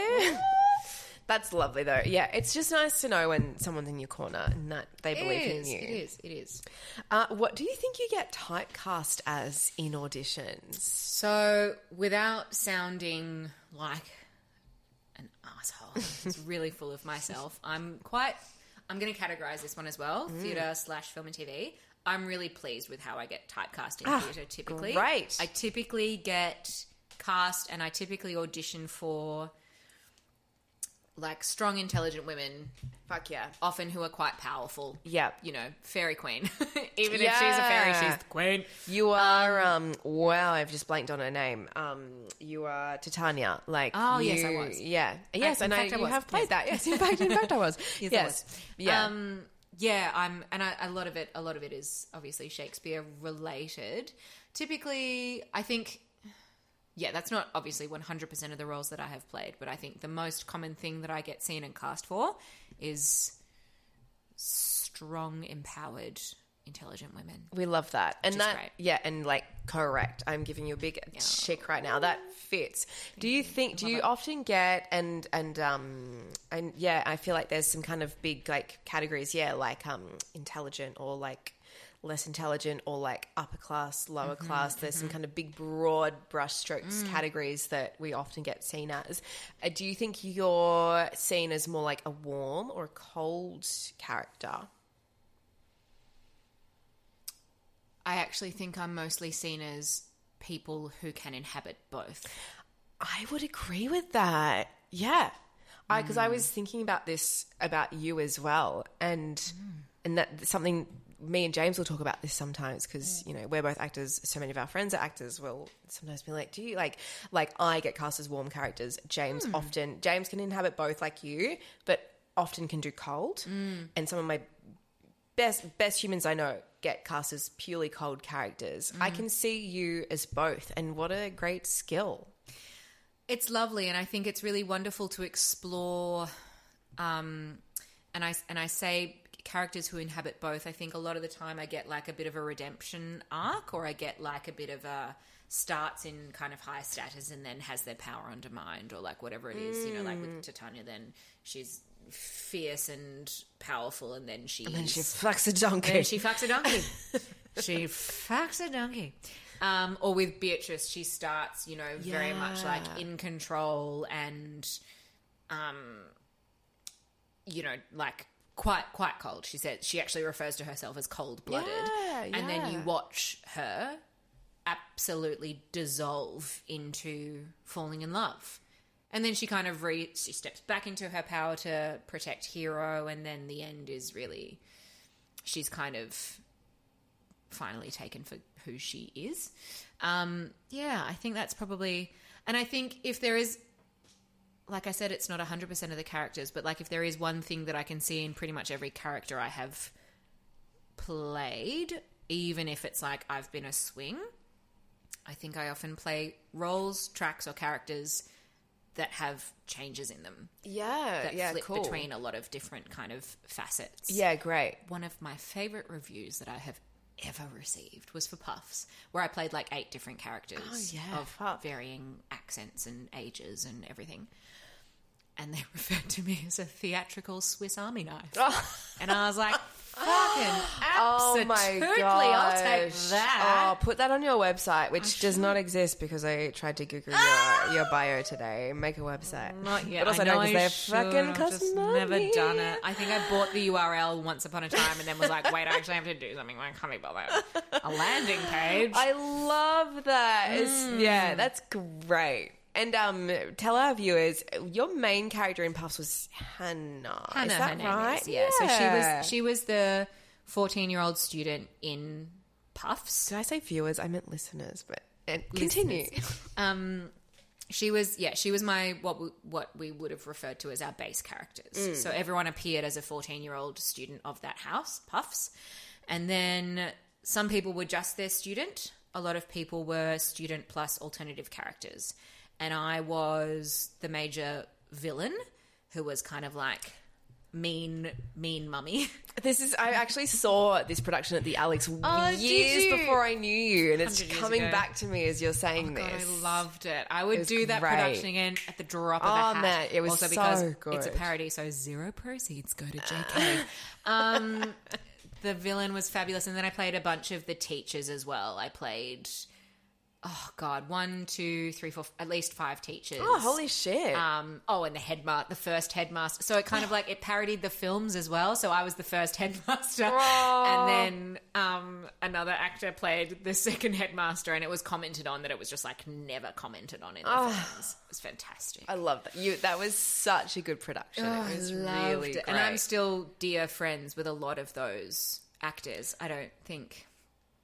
I don't think like there's anyone who I wouldn't still be in contact with. The friend who I taped with yesterday, Ah. my dear friend, is we we met through that. Like I've got it's just it's one of those very special productions that just was yeah it was heaven and everyone in it was heaven and Man, that's the best when Mm. you like take a friend out from a production or Oh, a, a film or whatever, and you, you keep them. I'm like thinking of going to business with some of them. Do you know what I mean? Ah. Like there are people that you just go yeah I'll keep you. Yes, I'll have her. Yeah. that's James and I. We're such fucking losers. We just comment like random Shakespeare lines around the house, and that's one of my favorites. Which Yeah, Richard that's III, a really dorky doesn't know. loser thing to do. Who would who would do that around their house with their significant other? That sounds really lame and boring and not at all fun. What are some of your key? Dom's been coming out with so much of the dream. of recently. course, he has because he's doing even- it every night. I can't even think of any. We the spot, James James is any. also coming home with a lot of midsummer at the moment. He's doing a lot of alack alack alack, which is Alack, a alack, which is a bottom line. Yeah. Um, one of my favorites, which me and Dom, me and Dom were laughing about the other night, is actually a Medea quote because Dom and I tour Medea together. Is um, tell me the full story, which is a line of Jesus. It's just so relevant to everyday life. Like James will come home and he'll start something, and I'll be like, "Tell me the full story," and and I'm chuckling because I know what I'm referring to, and he's like. Okay, you fucking weirdo. But um, I also I love "I'll have her," which is a Richard III quote. I'll have her. I'll have her. Yeah, good one. But I won't keep her long. Anyway, okay. now, on the flip side to that, the question I asked probably 15 fucking minutes ago. on the flip side, what typecast or like what kind of role would you like to be seen more as? Um, I would love to be seen just generally for more television and film that's not commercials. Great. And within that, I would love to be seen. I think I get seen rarely for comedy. Probably because I'm deeply unfunny. No. Shh. Hush those sweet lips of yours. Say not a word. Say not a word. Um, more comic roles would Yeah, be fun to play with. But also, I feel like, mm, um, I feel like I've got slightly cracked detective written all over me. You yeah. know, like I'd like yes. to, I'd like to get into some kind of like Yes. TV or filmic realism. Like, put me on the bill. Bring back the Maybe bill. I want to play like a cop or a detective Yeah, or that yeah, kind of great. that kind of um, because I think that's still you know relative to strong woman in power, etc. But Yes. like with more of a like a less esoteric role in society. I'm seeing you as sense? like Olivia Colman in Broadchurch. Oh fuck yeah! Or David Tennant. Hey, you Oh, can do shit, both. yeah, David She can do both, ladies and gentlemen. Uh, Gary Oldman in Slow Horses. Oh, haven't Give it to me, seen it it, but I, give it to me. I know of it. Oh, oh, I loved it. Oh, yeah. the books Oh. I could see that. Okay, great. God, he's so. My mother said we were watching it together, and she said of Gary Oldman, "God, he's so good you can practically smell him." Not wrong.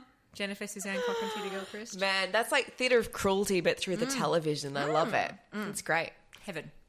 Where do you think you could improve when it comes to auditioning or acting in general, if anywhere? So I think you touched on this before, especially with um, tapes. I think I really fall into the trap of giving them what they want and not showing a lot of me. It's yeah, it's really hard. Yeah. Conti- Please continue. Well, I think one of the one of the best things, one of the things that I'm quite good at, on the flip side of that, is doing what I'm told. I'm quite good at taking direction. I'm quite good at reading and sticking to a brief. Like I said before, I'm like identify the extraneous variables, control them, um, treat every audition like a scientific experiment, baby. Um, which on the flip side means that sometimes I kind of get creative paralysis and I will mm. just do what I'm told mm-hmm, mm-hmm. and think of a thousand different things that I probably could have done after the fact. Yeah. But I get very hung up on give them what they've asked for, Yes. which is also where one of the things I do love about tapes, which I don't do for every given tape. I'll do it for the you know, the big ones or the special ones. Go and get some coaching or go and work with a friend. Dom and I often work together, but if our schedules don't align, or sometimes it's just good to have someone who isn't your partner because they will hopefully unequivocally be your cheerleader. So will your coach, but they'll be a bit more objective and go, okay, this is actually where we can go, or here's an idea. Um, so yeah, I think I think I can get really stuck in a box Yeah. of my own creation. It's really hard though, right? Because we're intelligent, and I'm talking about all actors, we're intelligent readers. So you read Mm. au- audition sides and immediately you go, okay, yeah, I can see how they want this to be. 100%. And then it's r- the challenge is then to try and forget about it. Like, Mm. forget about how you think they want it to be and just present yourself. Give your version of it. Yeah, but it's really hard once you've you've kind of got an idea in your head to to drop that. For sure. Yeah, I think that's Or really even challenging. just give an alternate. Yeah. And you don't and um my my training background I went to Howard Fine Studio and um Howard Fine will talk about pre-shaping which is basically when an actor has predetermined how to deliver a line or whatever and you kind of often it's not until you watch your audition back and you're on your iMovie or whatever you used to edit and you're like wow I, I really, really made some decisions. really and I in, I was not aware that line came out exactly the same every fucking time, and that's why. And I hate doing it, but we do try to. James and I actually go and put up on the computer, not even on the camera screen. Out a couple of takes and watch it, and then be like, "Okay, wow, I'm really pre-shaped here. Let's go back Yeah. and try and throw it I away." try and watch a lot, yeah. Yeah, which you hate doing, but it is helpful because you just have to. Yeah, Yeah, I think um, malleability is a whole skill set. yeah, Um, and I think that can kind of be taught, but it's a muscle, right? You've got to kind of you've got to kind of implement it. Like it it is not crazy to take any piece of text and go, well, I'll do it as a cat now. yeah. I'll do it as a Disney villain now. Yeah. Dom and I will often, aside from another pro tip, if it's really just not fucking working, go and have a shot of whiskey. or like, if you're not a drinker, do 10 star jumps. Just do anything to run around the block a couple of times, change your breath pattern, like just do something, anything to give your Yeah, body uh, an injection of something, anything different. Yeah. Is do a comic run, do a devastating like give give me different genres. Like okay, now it's a thriller, now it's a drama, now it's a soapy, now it's a this, now it's a that. I think is so helpful to kind of get you out of those. What did you say? Pre-shaping patterns. Yeah. Yeah. Um, but yeah, I can see. I can see my choices every fucking step of the way. Man, and I, that's something I'll often, if I'm trying to do a tape, and I might do a few and then be like, okay, this one I'm just gonna just try and be fucking like whatever, man, and then inevitably we'll watch it and be like, oh, it's still exactly the same. Or what I did the first time was actually it. yeah, and then you're just trying to do something different for the sake of something different. One of my coaches says by the time you get in front of the camera, just try and have it be a one take wonder. Try and do so much of your prep off screen that by the time you step in front of the camera, one or two, and she's done. Love that. I really love that too because I think Yeah. you get the freshness and the instinct. Yes. Speaking yeah. of which, my instinct right now is to go and wait again. Oh my gosh. Pause. Pause break. Okay. Do it again, but better. Okay, we're back. Annabelle so fucking rudely went to her own bathroom and is now eating popcorn and sipping a, sh- uh, I was going to say Champari spritz, a Campari spritz. um, when you finished uh, drinking, darling, how do you celebrate after an acting win? Oh, I'm bad at this. Um, I could. An area for improvement is celebrating. One of my coaches is particularly good at encouraging this. Are you talking about Emily Joy? Shout out to Emily Joy. We Shout love out you. to MJ. She, the last session I did with her was for probably the biggest audition I've ever had. Ah. Not the biggest audition, the biggest project I've ever auditioned for. And she was like, okay, so how are you going to celebrate your audition for an Emmy Award winning TV show? Ooh. And I was like, fuck, I haven't thought. Is it a sweet treat? Is it a massage? And then I just completely didn't do anything for it.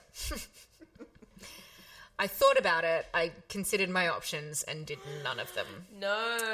It's, yeah, I feel like I get quite caught up in being like, well, that's just another day as a jobbing actor. That's part of my mm, job. yeah, true, That's true. part of my working from wherever today. It was just on my list because partly it's kind of like, well, don't give it any more weight than any other thing on your list. Your spin class, the letter to the body corporate, whatever you know, whatever it is. It's just a task on your day of being a person. task on your list for the day of being. But then I think those moments where I get caught up in oh, what actually have I achieved when I when I lose sight of why I'm why I'm in the biz. I've come to this conclusion recently. Whenever I'm in a moment of turmoil, it's always because I have lost sight of why I do what I do, mm. and have lost sight of the love of it because late stage capitalism will do that to a person. Oh, um, celebrating the wins is really really important. Yeah, I feel like this is incongruent with your personality. You need to celebrate the mm. wins more. I do. I see you going out for dinners. I see mm. you buying yourself flowers, buying yourself more cheese. Mm. Um, Because those are all just those are all typically just because things. Like Dom and I do those because it's nice to do. Ah. But now I'm seeing like we could include a bit more intention behind them as well. And that's probably also uh, all of those things were buying things. It's not that you need to spend money off to celebrate. Not just buying well. things, spending time with people you love. Yeah. I think a bit of a bit of a treat is really fabulous. Just I, honestly, I think one of the best things I can do. This is one thing that I do do is give myself a break. Yes. Oh, that's good. I go feet up, telly on. Love I that. fill my insulated adult sippy cup with half soda water, half pineapple juice, ice and lime. which is not a Stanley Cup, FYI. Not at all. and I watch Yellowjackets until my fucking eyes turn square. Oh my or something like that. Like Uh, I, I just give myself permission to kind of rot or consume or Yes. whatever it is, which is really I love that. But you know, I love that. and I think because you've got to have different, you've got to have like a spectrum of what can, what celebration can I afford? Is it Yes. a massage or is it like the ten dollar bunch of carnations? Yes, down and- at the grocer, or you know, is it dinner out or is it just Uber Eats tonight? And as you, that's a great point, and they're all equally valid and Mm, relevant, and they don't have to be the same. As you, yeah, Mm. a massage every time you fucking have an audition is probably not very sustainable. I'd never be up off the table. Don't know. Kidding. I wish. But some some weeks you do have like a lot, and Yeah. which ones like you celebrate every single one? I suppose you should, but you've got to have a gradient for like. Yes, You know, is it is it the Emmy award winning TV show or is it the umpteenth three thousand dollar yeah. Um, audition to advertise? I don't know. Reflex No, yeah, printing paper. Do you know what I mean? Like, so which is the true though, and I think you know um, the the normies, the people that do the nine to five office jobs, will say The that we're ridiculous. The muggles will say that we're fucking ridiculous Yeah. because well, what is our life? And I think yeah, if we went out after every fucking audition and treated ourselves with fucking everything and anything, that's a bit like okay, we're also an, an adult and this is our job, as you say. yeah. And I think there is something great about being like, no, this is just part of my day. But I Mm. think it is also so good to be like, or to remind yourself that very few people got this audition. You are one of those few. Well, fucking done. Mm. Well fucking done. And I think it's a fine line to tread and I'm I'm still not sure kind of where I fall on this is do I treat this like it's any other job or do I accept the fact that realistically it's not like every other job? yeah. Um Very true. I feel like, you know, if you treat an audition, for example, like a job interview, I think that's a fairly good kind of um, equation. Equation? That's a fairly good Comparison. comparison. Thank you very much. Um, is the average person with a job outside of the arts or even just outside acting, maybe aside from like singers and musicians, I think it's mostly actors even. Nobody has a job interview, hopefully, three times a week. yeah. Some of my friends, right? Some of my friends do a job interview only every time they want to change jobs, which is every few years. Yeah. Which, you know, on one hand means that they're far more nerve wracking because you do it so rarely and the stakes are much higher.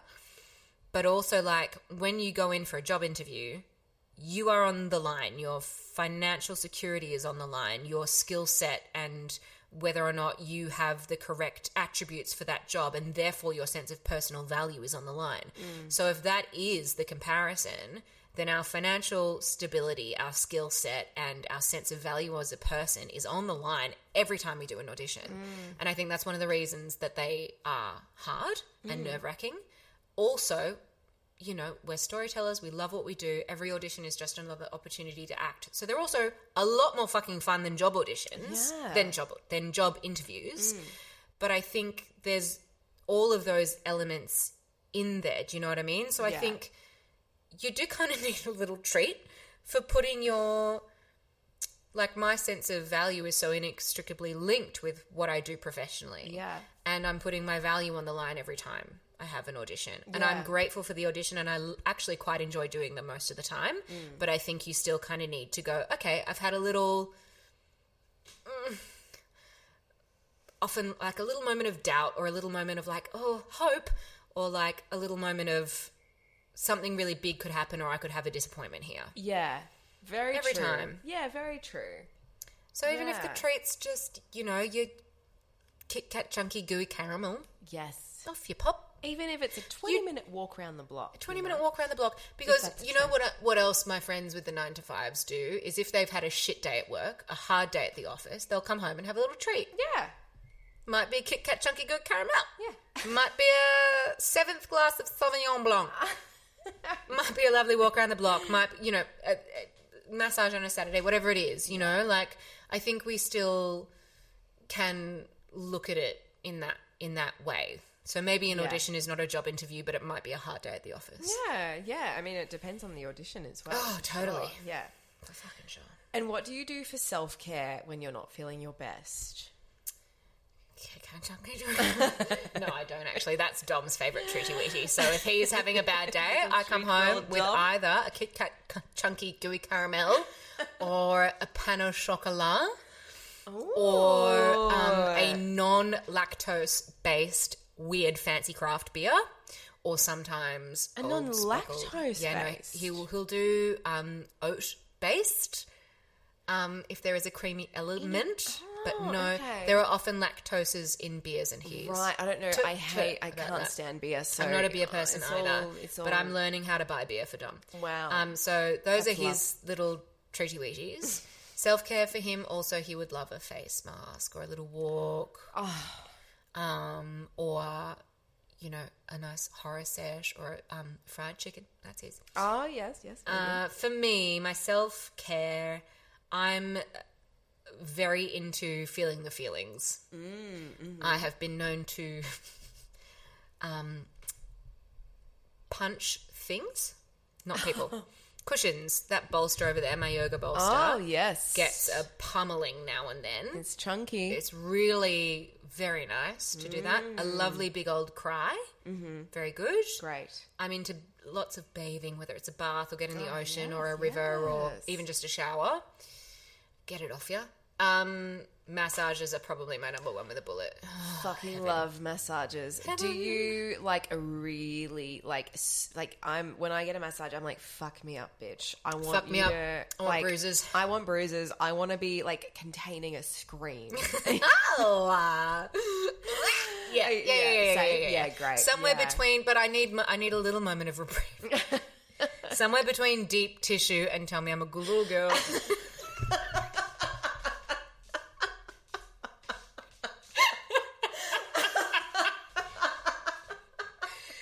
Does that make, does that make Resonates. sense? Do you know what I mean?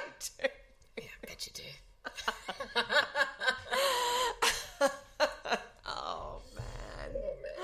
Do you get a massage around? Oh, I don't want to say where you live, but around this area. I do, yeah. I've got one that I go to specifically. Very nice. Tell me later. Uh, will do. Um, and I narrated an audiobook recently that um, was a non-fiction. It was actually a parenting book, but it was about um, our relationship with food and our bodies. Yes, I auditioned for the same one. Love that you booked it. Um, it was really fascinating to read. I learnt a lot. It was very frustrating to read as well because I was like, as a society, we've got so much shit wrong. But one of the things that the author did really beautifully was reframe emotional eating.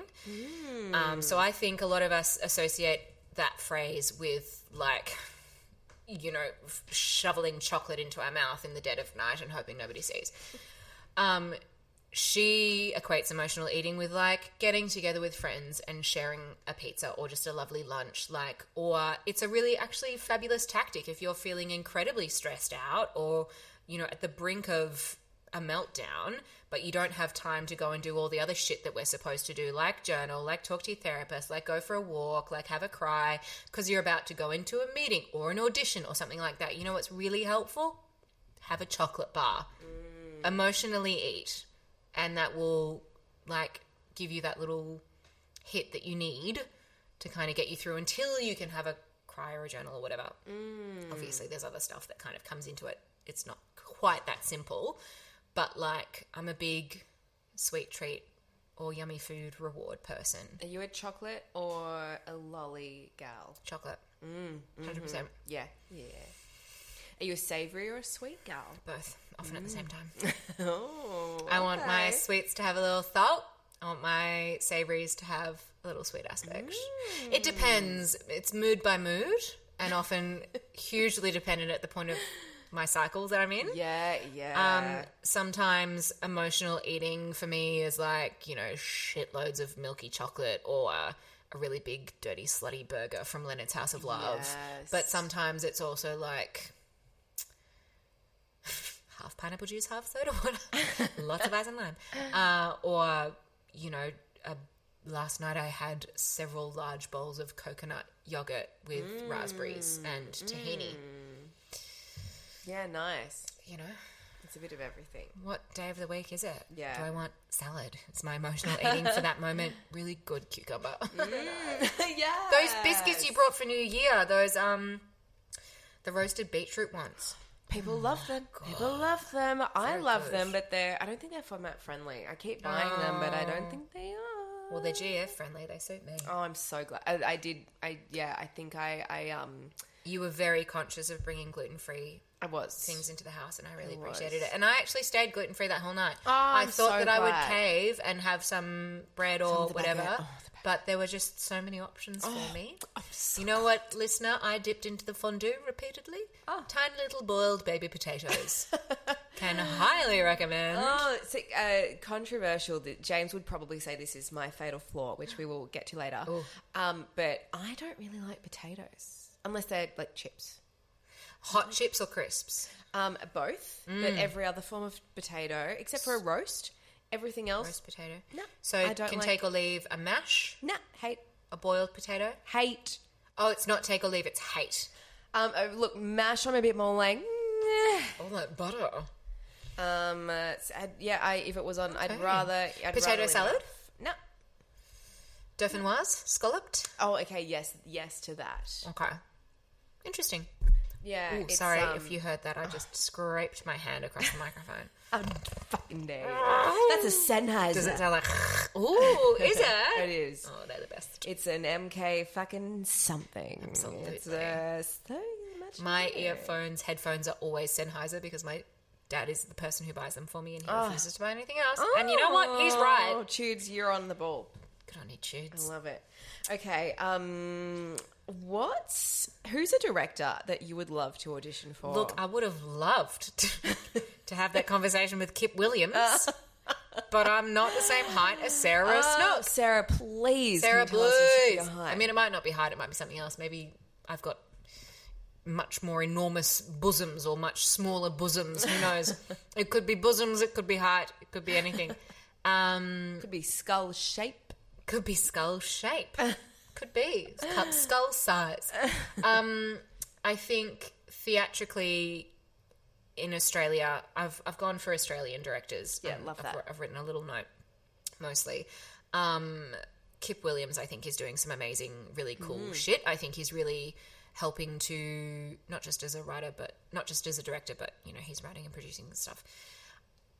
Um, helping to reinvigorate theatre, I think, Mm. and taking it to a really cool place and putting Australian stage kind of on the world stage a little bit more as well. And I'm very excited and encouraged and invigorated by that. And I would just love to meet the guy, preferably audition for him. Love that. Um, so too theatrically, Virginia Gay. Yesterday, today, tomorrow, for the rest Oh of my, my life. gosh. Did I want to be in and around that woman. Queen, Queen, absolute. Queen. Did um, you I'd love to work with her or for her in any capacity. Ah, yes. Did you see her on Thank God You're Here? Oh my god, for the call the midwife thing? She Mummy, pick me up! pick me up, Ginny! She bloody uh, queen of the season. She won the season. She's so. She just took it and ran away with it. Gosh, I've worked with her once. We did a development for a new musical together, and she was just was- everything. It was Treasure Island, wasn't it? It was a it was a queer musical adaptation of Treasure Island. That's ah! right, and she was playing that. Silver.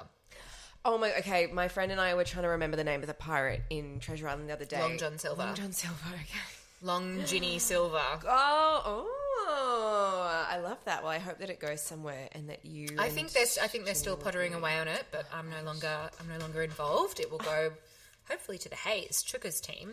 Oh. Um, but uh, you know, I saw Cyrano, and I wish I had seen the Boom Panto that Virginia directed, wrote, starred in.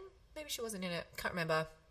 Up in Sydney, but I just think she's an absolute force, and she's a she's like we were saying right at the start, a real person. Yes. a real Oh, that's nice. heavenly, beautiful, highly intelligent, amazingly talented, wonderful person. Did you watch um, Savage River? where she I haven't watched it yet. Oh, I've been saving it up for a moment where I can sit and binge because Aisha, as well, who was Katherine Parkinson's body double, Oh, was in yes. that. Oh, who is she? She was the pregnant Of course she woman, was. I knew that. um, resident of the yeah, township. yeah. I've been saving it up for when I can just sit and binge. Love that. Yeah, Great. can't wait. Uh, what is a show or a film or a role that you would love to audition for? I had to categorize again. Okay, again, great. Again for this, I think so. I am lucky enough to now be playing for the second time one of my bucket list roles, Beatrice from Much Ado About Nothing. Ah, fuck yeah. So, I said earlier when I was um, auditioning for drama schools and I went away overseas and auditioned for a thousand in London and got absolutely nowhere.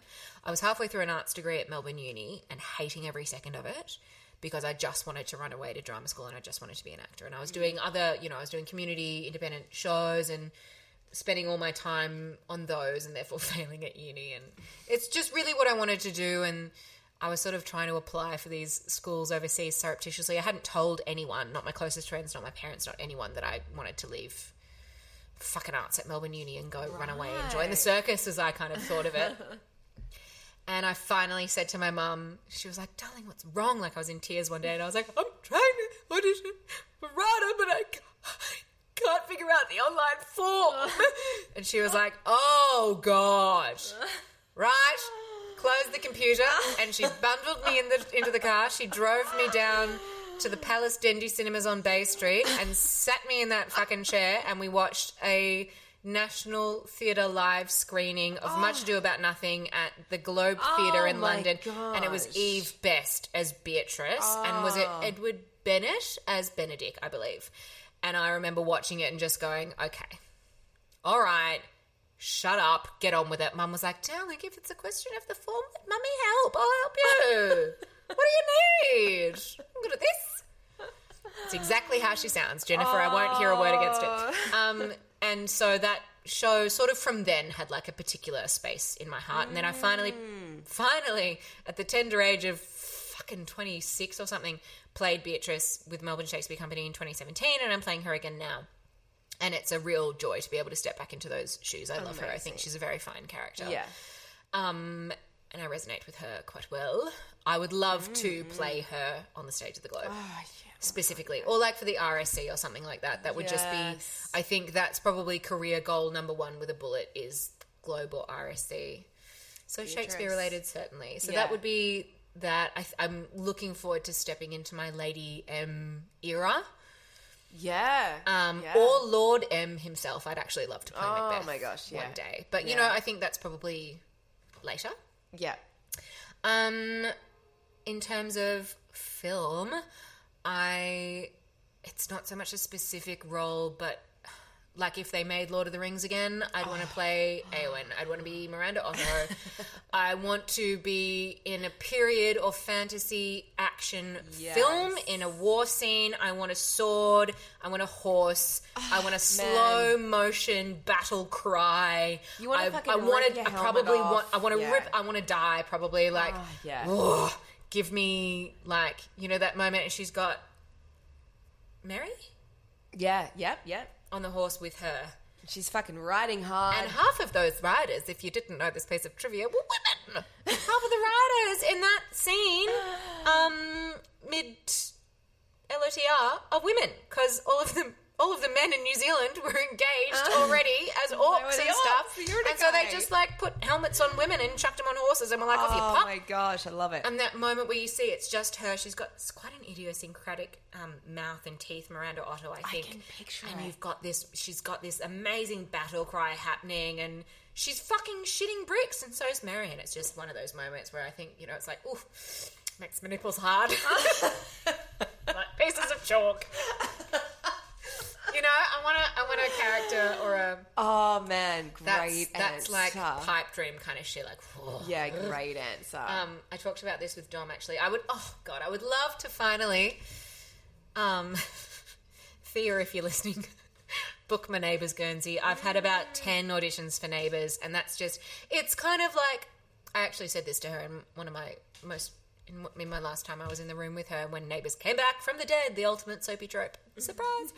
um, it's kind of it feels a bit like a rites of passage in the Australian art scene. It does, Um, yeah. and yeah, I I'm obviously thrilled every time that appointment shows up in my inbox. I'd love to I'd love to book that Guernsey in kind of like whatever capacity it is, just because it's it's such a it's uh, such a huge part of our industry. It's stalwart. It's a machine. It's one of the best examples. You know, it was world first in terms of working through COVID. It is apparently in terms of the pacing, just like nothing is a better crash course in working on film and TV than than Neighbours is, and it yeah, it feels kind of like it's it's so ours.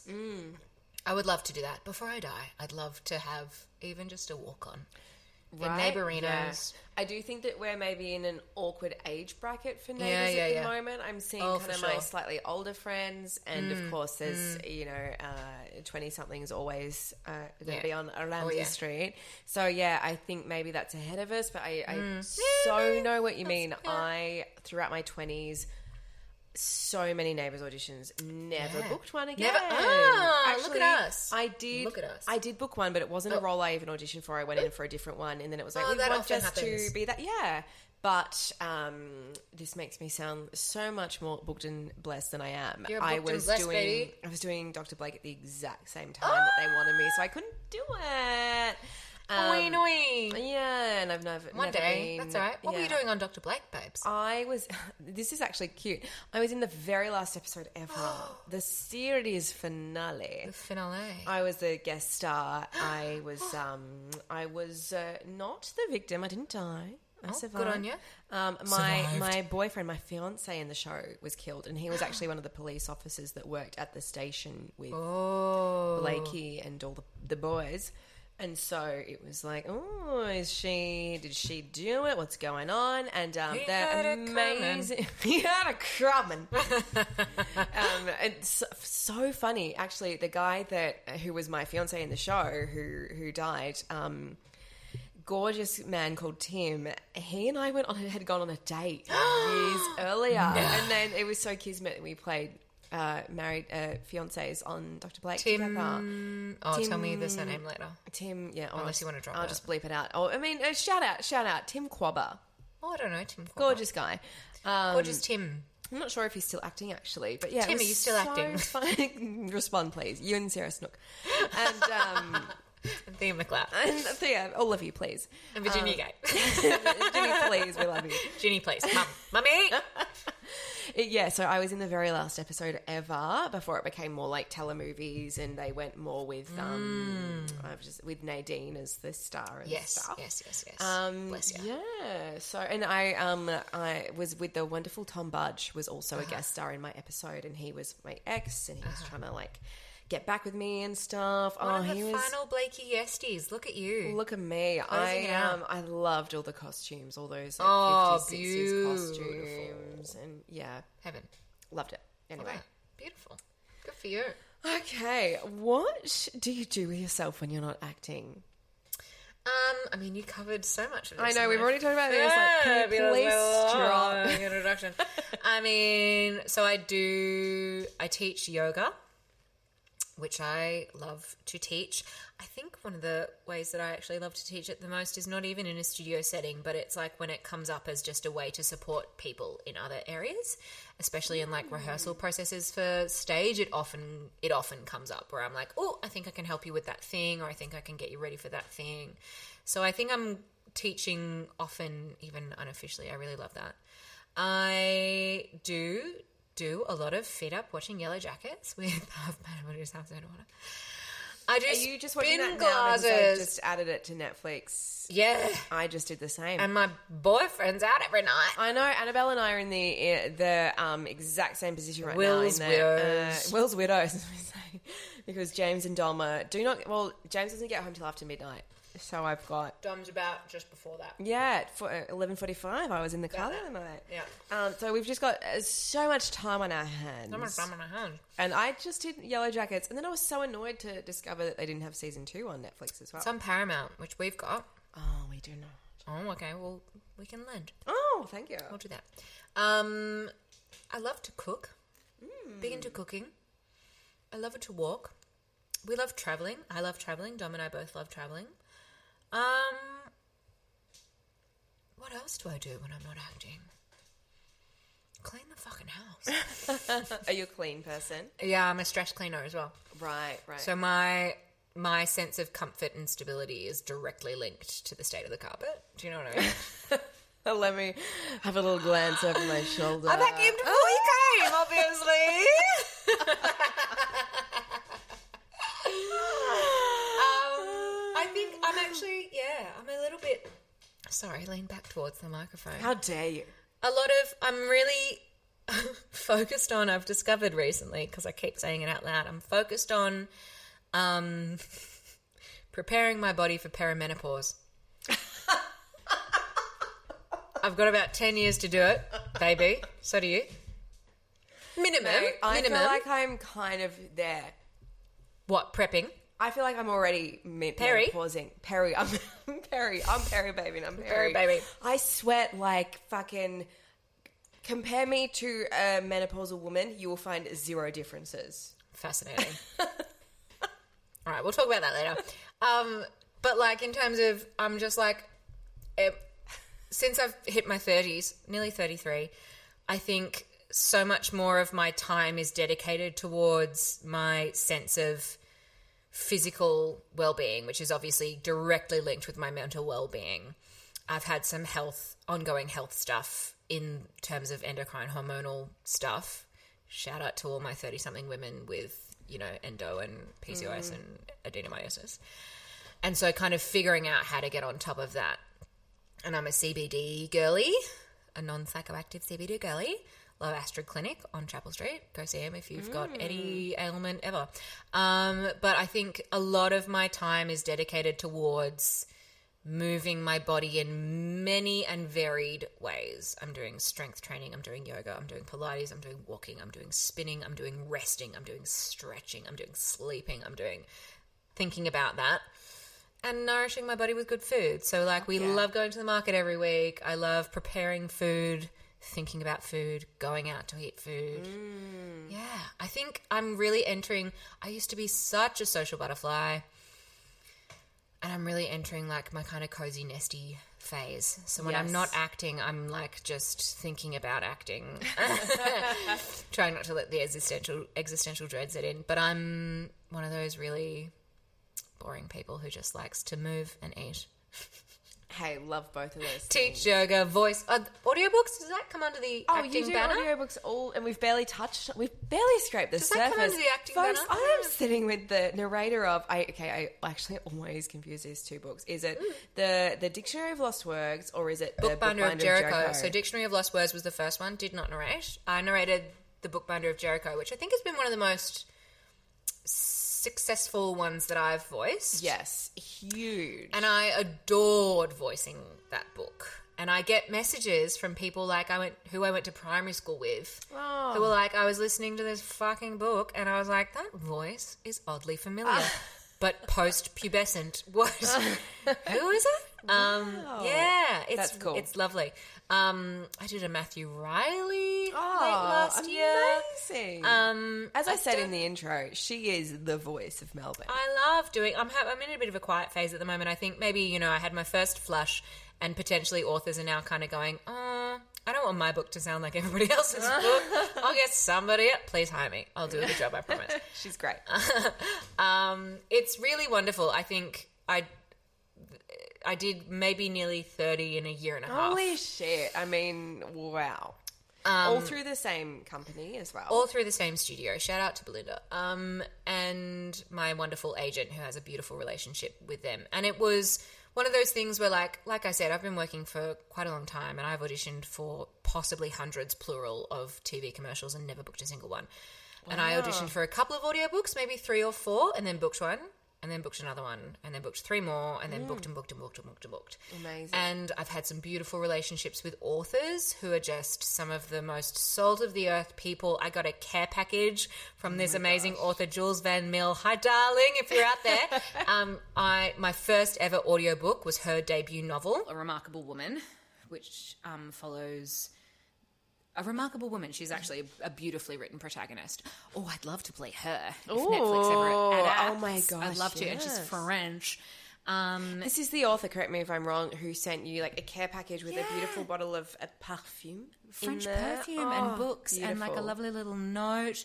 And then I did her second one as well, and it was it's yeah, just been a beautiful relationship, and she's gorgeous.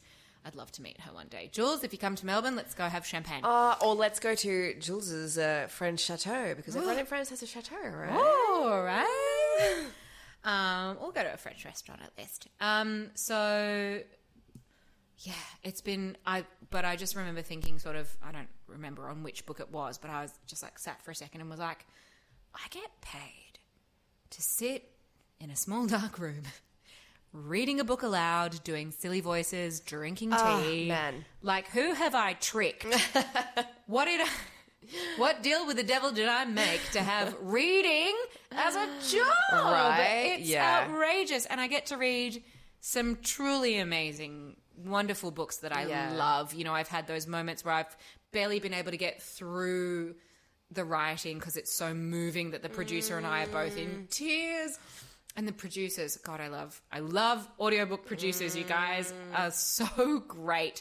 They're all so highly articulate, often musicians. So they're fellow Yeah. creatives who, you know, are just like happen to be very technically savvy and um, have these these absurd vocabularies. Yes, so intelligent and well read ob- for obvious reasons. But because I just did recently, a few months ago, I should say, my first audiobook there as well. Congratulations. Oh, thank you. And I loved it lunch, and I'm I'm so down for this as well. I loved it lunchtime. They just brought out all these trivia's, and we just did trivia all lunch. The tri- yes! They were so fucking smart. They, quiz, quiz, I yeah. can, I consider myself quite a smarty pants, but Smarty they fucking knew everything. They they really it it kind of surprised me a little bit because I kind of pride myself on having a fairly decent vocabulary. yeah. Um, but like there are things where I've been corrected on. Yeah, man. That they've been like, sorry, it's actually this, and I've been like, I think you'll find it, and they're like, mm, nope, I think you'll find that Darling. it's,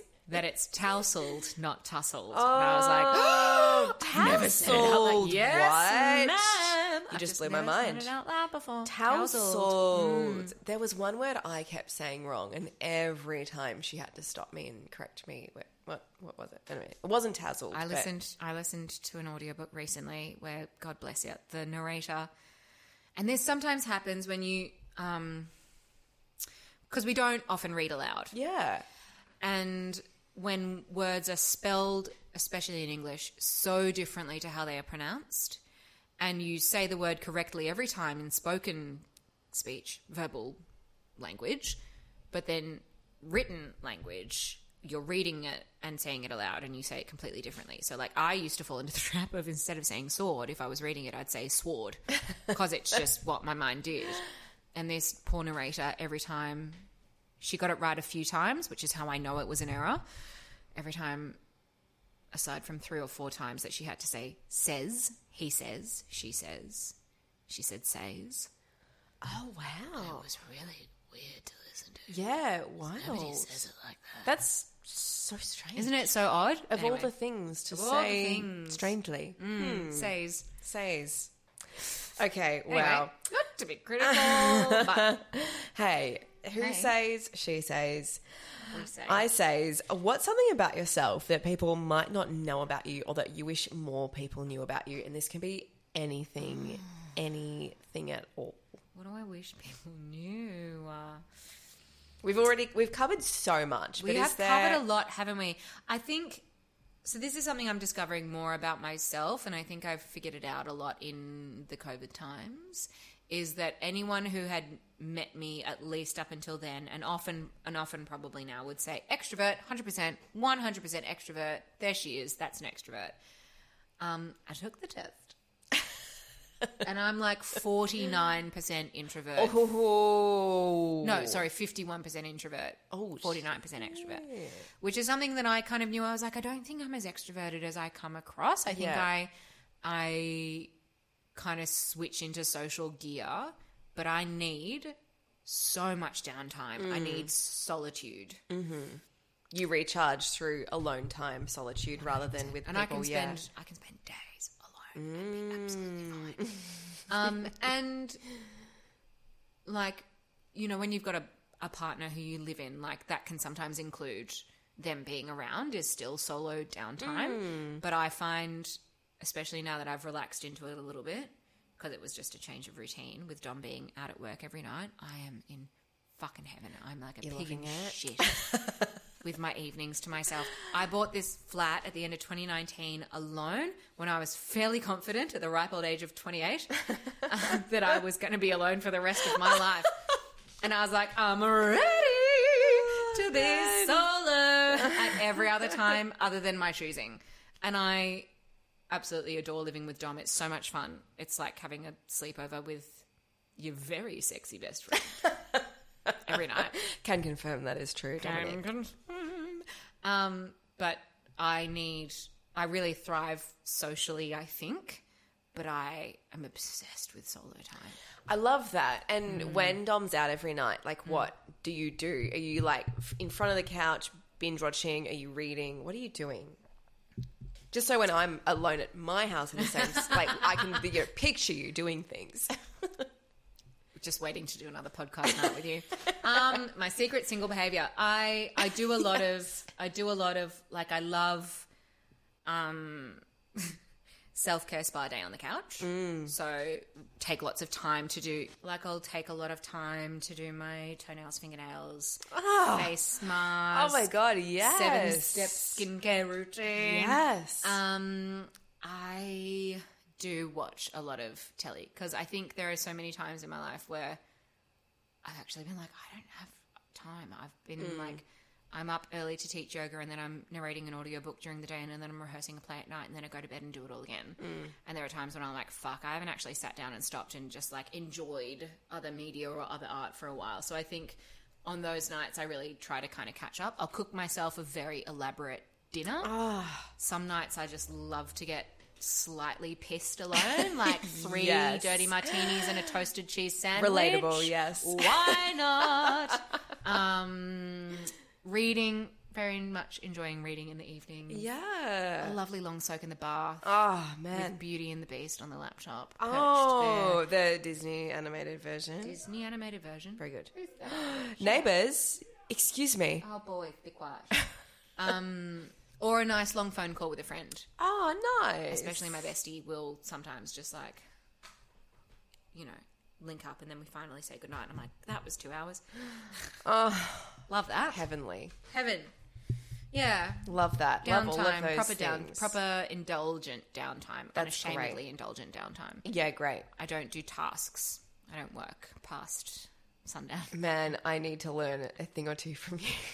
I just feel like my brain switches off at a certain point, and unless there's something that I really have to get done for tomorrow, like I've really got to learn those lines, or I've really got to finish prepping that book, or whatever it is, I take advantage. I'm like, everybody else is knocked off for the night, so the fuck am I. Man, teach me your ways. That's such like that's a skill in itself, and I I love that for you. I save the admin for later. The next day. Perfect. the next day. Um, what advice would you give to your past self? This could be acting, audition related, or just anything.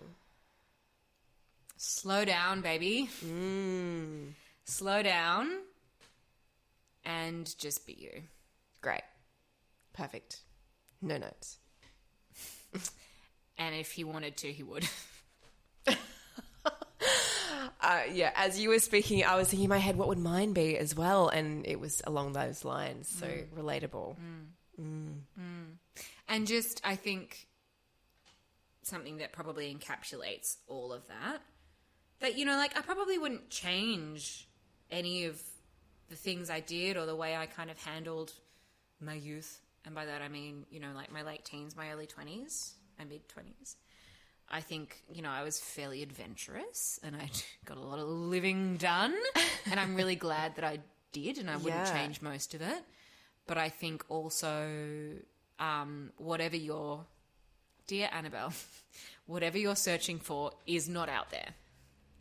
It's much closer to home. Mm. And I even just mean that, like, not in terms of geographical distance or other people. I mean it in terms of, like, just get comfy with sitting with yourself. Mm. Stop creating distance between you and yourself. Mm. That sounds really redundant. No, I get it. I I relate. Yeah, for sure. just sit with her. yeah. Yeah. Yeah, great. Finally, Taking it down a little bit. this is the final question. Uh, serious or silly answers encouraged. Uh, What is your toxic trait? na, na, na. Um, okay. I have a couple of answers for this. Great. Dom would say, my toxic trait, my partner would say, my toxic trait is hassling him when he's naked in the house. but I think I'm doing the Lord's work. Naked men must be hassled. Okay. did- Mustn't they? they? They must. A naked ma- a man naked in the yeah, house. He must be hassled. If you walk past the bathroom door and there's a booty there, you gotta you gotta Take smack little tap. it. Or yeah. front ways, little jangle. Your genitals are on the outside. That's hilarious. And really weird and inconvenient I can't. everybody. Yeah, I can't wrap my mind around having a penis and how odd that must be. But I think I just constantly grabbing, grabbing him, and he's like, "Stop it!" And I'm like, "But I've never had a set of testes in the I house know. before." Yes, you just gotta you just gotta Gimme. experience it. Yeah. Gimme. Give me, get out of here, you fucking weirdo. Look at you. What are you doing with that thing You know, just I try, I poking just try, out I there? just try to make him feel good about himself all times. no, seriously, he's the best. He's a good sport. He's a I good love sport. it. Is he coming? Okay, because James is and it, is hot and it's summer right now. Let's Yeah. remember, James is coming home at like just after midnight every night at the moment, stripping completely naked. I love it. I'm often naked in the house. Yes, and good. and then just like wandering you about. were a naked house. Uh, we are a naked house. He'll strip naked, yeah. He'll strip naked. He'll like pour. He'll grab out a beer. Oh. He'll just be doing business. He'll be fucking watching a YouTube video about music or fucking whatever. I, I love it. I love a bit of nude. Is that what Hang Dom's doing? nudie. Coming out, coming home, and just being like, "It's time to get naked." He'll get nudie. He'll, but usually it's like shower, um, sleepy tea, read, and try and get some fucking Sleepy sleep. He's I really- know Dom does worry about his sleep. We're both fairly troubled sleepers. So Mm. the other thing that he worries about is coming in and disturbing me if I'm already asleep because it's a very small house. So there's very few places he can kind of be where I'm not. We'd love a bit more room for that for that reason. But it's also quite you know, it's quite nice if I don't have to be up too early. I'll stay awake and wait for him and we debrief and stuff like that. Love that. But like we yeah, I think have both been troubled sleepers for as long as we can remember since we were teenagers and if we don't I think I probably operate better on not a lot of sleep than he does. Yeah, men are worse at it. I'm telling you, they I, truly you know, I'm an are. early early morning yoga teacher, yoga teacher a lot of the time as well. Yeah. Sometimes I just You've just you just like just you're looking at the clock. You're like, you know what? I'm just not having much sleep tonight, and that's fine. that's all right. It's what's going to happen. Um, but yeah, so So sometimes you will go to bed because I can't. I have to wait for James to get home before I can even contemplate like attempting to fall asleep. Sometimes you like go to bed. I Oh, find it really hard to fall asleep if he's not there. yeah. Like I probably won't. Um, so I kind of got into the habit of waiting up for him. But like if I so like I teach a six o'clock class on a Wednesday morning, I've got to be up at five, five fifteen. Ugh, blah, blah. disgusting. Um, or even just you know other other days, even if I have to be up at six or seven or whatever, I will do my bedtime things and be pretty much ready to go to sleep by the time he gets home. But if I Yeah. if I really have to be out, I'm just taking the drugs, babes. Yeah, Um, nice. Dose me up some strong antihistamines and melatonin. and I'm very, we're both very like strict about our sleep hygiene, like Mm. screens away, books only, sleepy tea, eye mask. I do my skincare in bed. That's a Ah, lovely ritual. lovely. My nighttime skincare. So I'll wash my face. And then I've got a little tray next to my bed with all of my nighttime skincare stuff. So I'll sit there and give myself like a lifelong, luxurious, Oh, man. often a face massage. I want to live here. This is just the dream. Uh, that is actually one of my number one tips for getting your nighttime skincare in, gang. Mm. Whoever does it, do it in bed. Do it in bed. I love Do it in that. bed. I yeah, I try to maintain good sleep hygiene. No, Mm. like com- definitely no computers in the bed. Um, no food, no drinking. James Mm. came home last night, fucking cracked a can of beer, sat on the end of the bed, and just started a conversation with me. But I've started some nights I'll just like Naked? naked, yeah, also naked. like, honey, it's too late. Uh, and but I've started like I'll just because you we generally because we've got a cat and she likes to join us in the night on the bed. The sweet one. And so we'll leave our door open throughout the night. But I've just started. I've just taken like I'll just get up and I'll just I'll say I'm unwinding now, and I just shut the door. I'm like he can stay up there and do his shit. I'm can unwinding. unwind there. Yeah. Yeah, yeah, yeah. I'm a night owl though, so I do. I'm not going to bed early. I sometimes I wish I was, but I'm all over the place. I think my circadian rhythm has never been particularly consistent. I give mm. Dom warning though.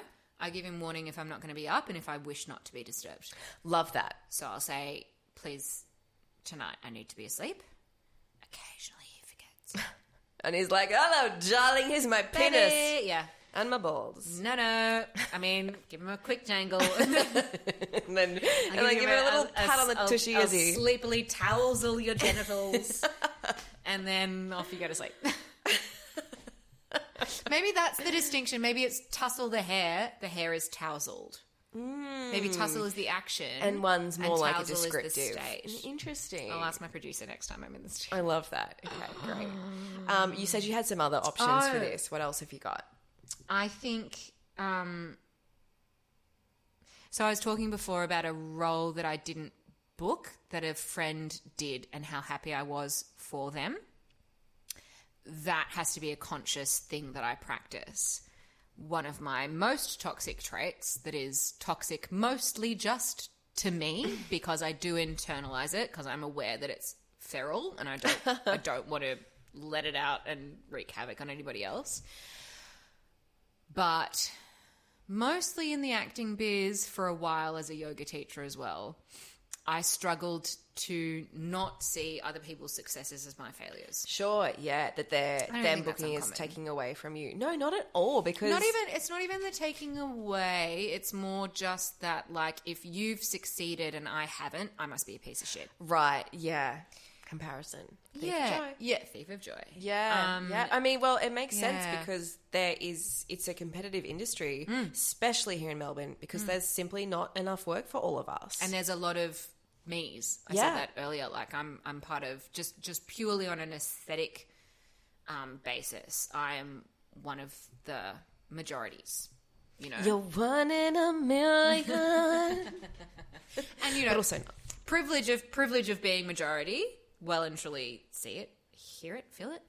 but I think you know when there's a limited number of roles on offer, and and we're looking to, you know, have a well-rounded industry cast, etc. That like, yeah, Yeah, just be one of those things. For sure, yeah, and I know what you mean for sure. It's um you'll always will always compare on some level or wonder, Mm. yeah, what we could have done better to to be there or what did they do that we didn't do and Yes. any other toxic traits you want to touch on. I think I also touched on this earlier. It's kind of like getting really hung up on stuff really fast. So, like, I had a really bad reaction to not booking an audition. And it was the, the deep, dark COVID times, and work was really scarce, and anything was really scarce. And like I said, my sense of personal value is deeply tied to what I do professionally. And I think that was one of the hardest things as creatives during COVID was trying to fucking find ways to feel valuable. And like I hadn't just tanked my whole life by developing this now completely redundant skill set. um, and so any auditions that did come through were like crumbs to the starving. And I had one for a series regular on Home and Away. It was a big one. It was a really big, big, huge, bad audition that my agent worked really he did a huge pitch for me and I worked really hard on the tape and was really proud of the work that I did and we just never heard shit. And before that, I had no idea that it was my dearest wish to be on Summer Bay, to live my, to move to Sydney. I fucking hate Sydney. No offense. Oh, and me be too. on and be a regular on home and before that audition came through i had no idea that was my life goal and then all of a sudden it became the purpose of my entire life so when i didn't book it i was ah, ah, like Oh, i was genuinely really very low for a couple of weeks. And of course there are all those extenuating circumstances around that. But like I think that can still sometimes happen, like with the Peter Pan thing, like with a few other bits and pieces. And it's really dependent on my state of mind, which is why my focus is so much on like take care of the body, take care of the brain, mm. so that we take the CBD, so that we can be in a really strong place to be resilient um, now and in the future. But yeah, I think getting getting hung up on weirdly specific shit that has absolutely nothing to do with why I'm here. I said that earlier too. I think the reason that when whenever I get into those really dark spaces or go like I'm going to throw in the towel and go corporate, it's when I've lost sight of what I want to do, which is I just really believe very deeply in the power of story, storytelling Yeah. and what that does for us as human beings and how much it humanizes us and doing that in any capacity and sometimes it's narrating an audiobook in a dark room with a cup of tea and sometimes it's doing independent shakespeare in the park because the fucking kids are going to see that as their bedtime story after their bath and you know sometimes it's like to like two hours ago. Yeah. Hundred percent. Ah. Sometimes it's two hours. Sometimes it's like the really big juicy carrot that's dangling in front of you. That's like, oh my god, it could be a really big gig. That's going to be all of those things. It's going to support me financially. It's going to nourish me creatively. It's going to do all those amazing things. And then sometimes it's the tiny little bits and pieces that you're like, oh, I just want it because it's there. Yeah. Yeah. And I didn't before I knew it was there. Didn't care. Yeah. But And I- then you were imagining yourself in Summer Bay. Oh, you spend the money. Oh, you spend the money. you get on you're imagining yourself- realestate.com.au Oh, and you go, I'm going to in- get myself a little bed sitting Bondi. Hello, Coochie. Hello, Coogee. Yeah, I think Coogee's the closest one to where Oh, I don't know. Yeah, just Yeah, I think that's and that's something that again is mostly toxic for me mm, Yeah. because I'm not toxic to other people ever. No, not at all. She's has a gun to my head. No, no you're A gun to your head and my hand on Dom's knackers. Ah. one hand there's a gun, one hand there's some balls. And I can wait. What's that song? Yeah, no, you, you're. I think you're a very supportive, uplifting friend. So Oh, can confirm you're not a toxic friend. So Thank you. Likewise. my gosh, Annabelle Tudor. It's been nearly three hours. Three. Fuck. Um, to finish up though, um, is there anything? How are you gonna edit this, I'm, baby? I'm not. I'm just gonna release the Just whole birth thing. it. birth it. If anyone out there is in love with Annabelle Tudor, here is a three-hour interview with her. Oh my goodness. Um, but uh, you have a show of Much Ado About Nothing coming Yes, up. coming Anything up. else we you want to open, spruik? We open mid Feb in Central Park in Malvern. It's going to be beautiful. It's set in the sort of mid 60s, so there's lots of live acoustic music from that era. The mums are going to love it in particular. the Jennifers, the Suzannes, the Patricias, they're all going to love it. Um, and I don't know, check me out on Audible. Drop us a nice review. We actually love the nice reviews. I got the best. Can I tell you one thing? Oh my god, go. the best backhanded review that was actually it was actually a negative comment that um, came across as a compliment. So the Matthew Reilly novel that I did kind of recently that I mentioned, he wanted a mm. transatlantic accent for this character because mm-hmm. they were German, but they learnt English from an American mother and they moved to America in their early twenties. Right. So that proper kind of like transatlantic American, which is not quite English, it's not quite American. You roll some of your R's, but most of it's very nicely rounded vowels, etc. Mm. Oh my gosh, did you hear that? It was, that, it so was that, nice. that kind of accent. And one of these reviews on the audiobook was I just don't understand why M. Reilly insists on hiring US narrators. and I was like, uh, uh, oh, You're like, oh, thank you. Joke's on you, baby boy. I'm an Australian. That And is that was- very good. It was delish. That's um, apparently Yum, yum, Margot yum. Robbie in the Barbie press uh, tour last year was getting a lot of people being like, oh, "She's such a poser doing this uh, Australian accent." Oh, my, god. like amazing. Apparently, Florence Pugh gets that a lot as well. They're like, why is Florence Pugh doing this really bad English accent? Because she does so much American work. Man, love that. Well, that is such a good compliment. You are Oh, so good at thrilled. Oh, accents. Oh, thanks, babes. Love that. And It's nice to inhabit somebody other than myself. God, get me out of here. get me out of this mind. all right, on that note, Annabelle Tudor, thank you so much for being my oh, first guest. Pleasure, treasure. Thank you for having me. Thank you. Do it again, but better. Oh my god, did you think that was the end? Lol. Surprise. Annabelle just reminded me off air that there was meant to be a lightning round included, that she has not had these questions beforehand. Oh my God. Imagine a stopwatch going on. It's 10 questions, uh, one word answers. One word. Okay. Here we go. In person or self tape? In person. Props or no props? No props. Go to colour that you wear for an audition. Green. Preferred background colour. Blue. Reader on the left or right of camera? Oh, my right or their right? Um, you're, you're right. Right. Uh, entering frame or starting in frame? Start in frame. Stating height in feet or centimetres? Feet. Finish these sentences. Auditioning is. A privilege. What I love most about auditioning is. Opportunity. The worst thing you can do right before an audition is. Doubt yourself, baby. Oh, great answers. Thank you for reminding me about that. And I only like my reader on my right because my good side's my left. Oh. I look like a witch on my right hand side profile. Nothing wrong with witches. It's just showing my innermost self, but like bad, like hag witch.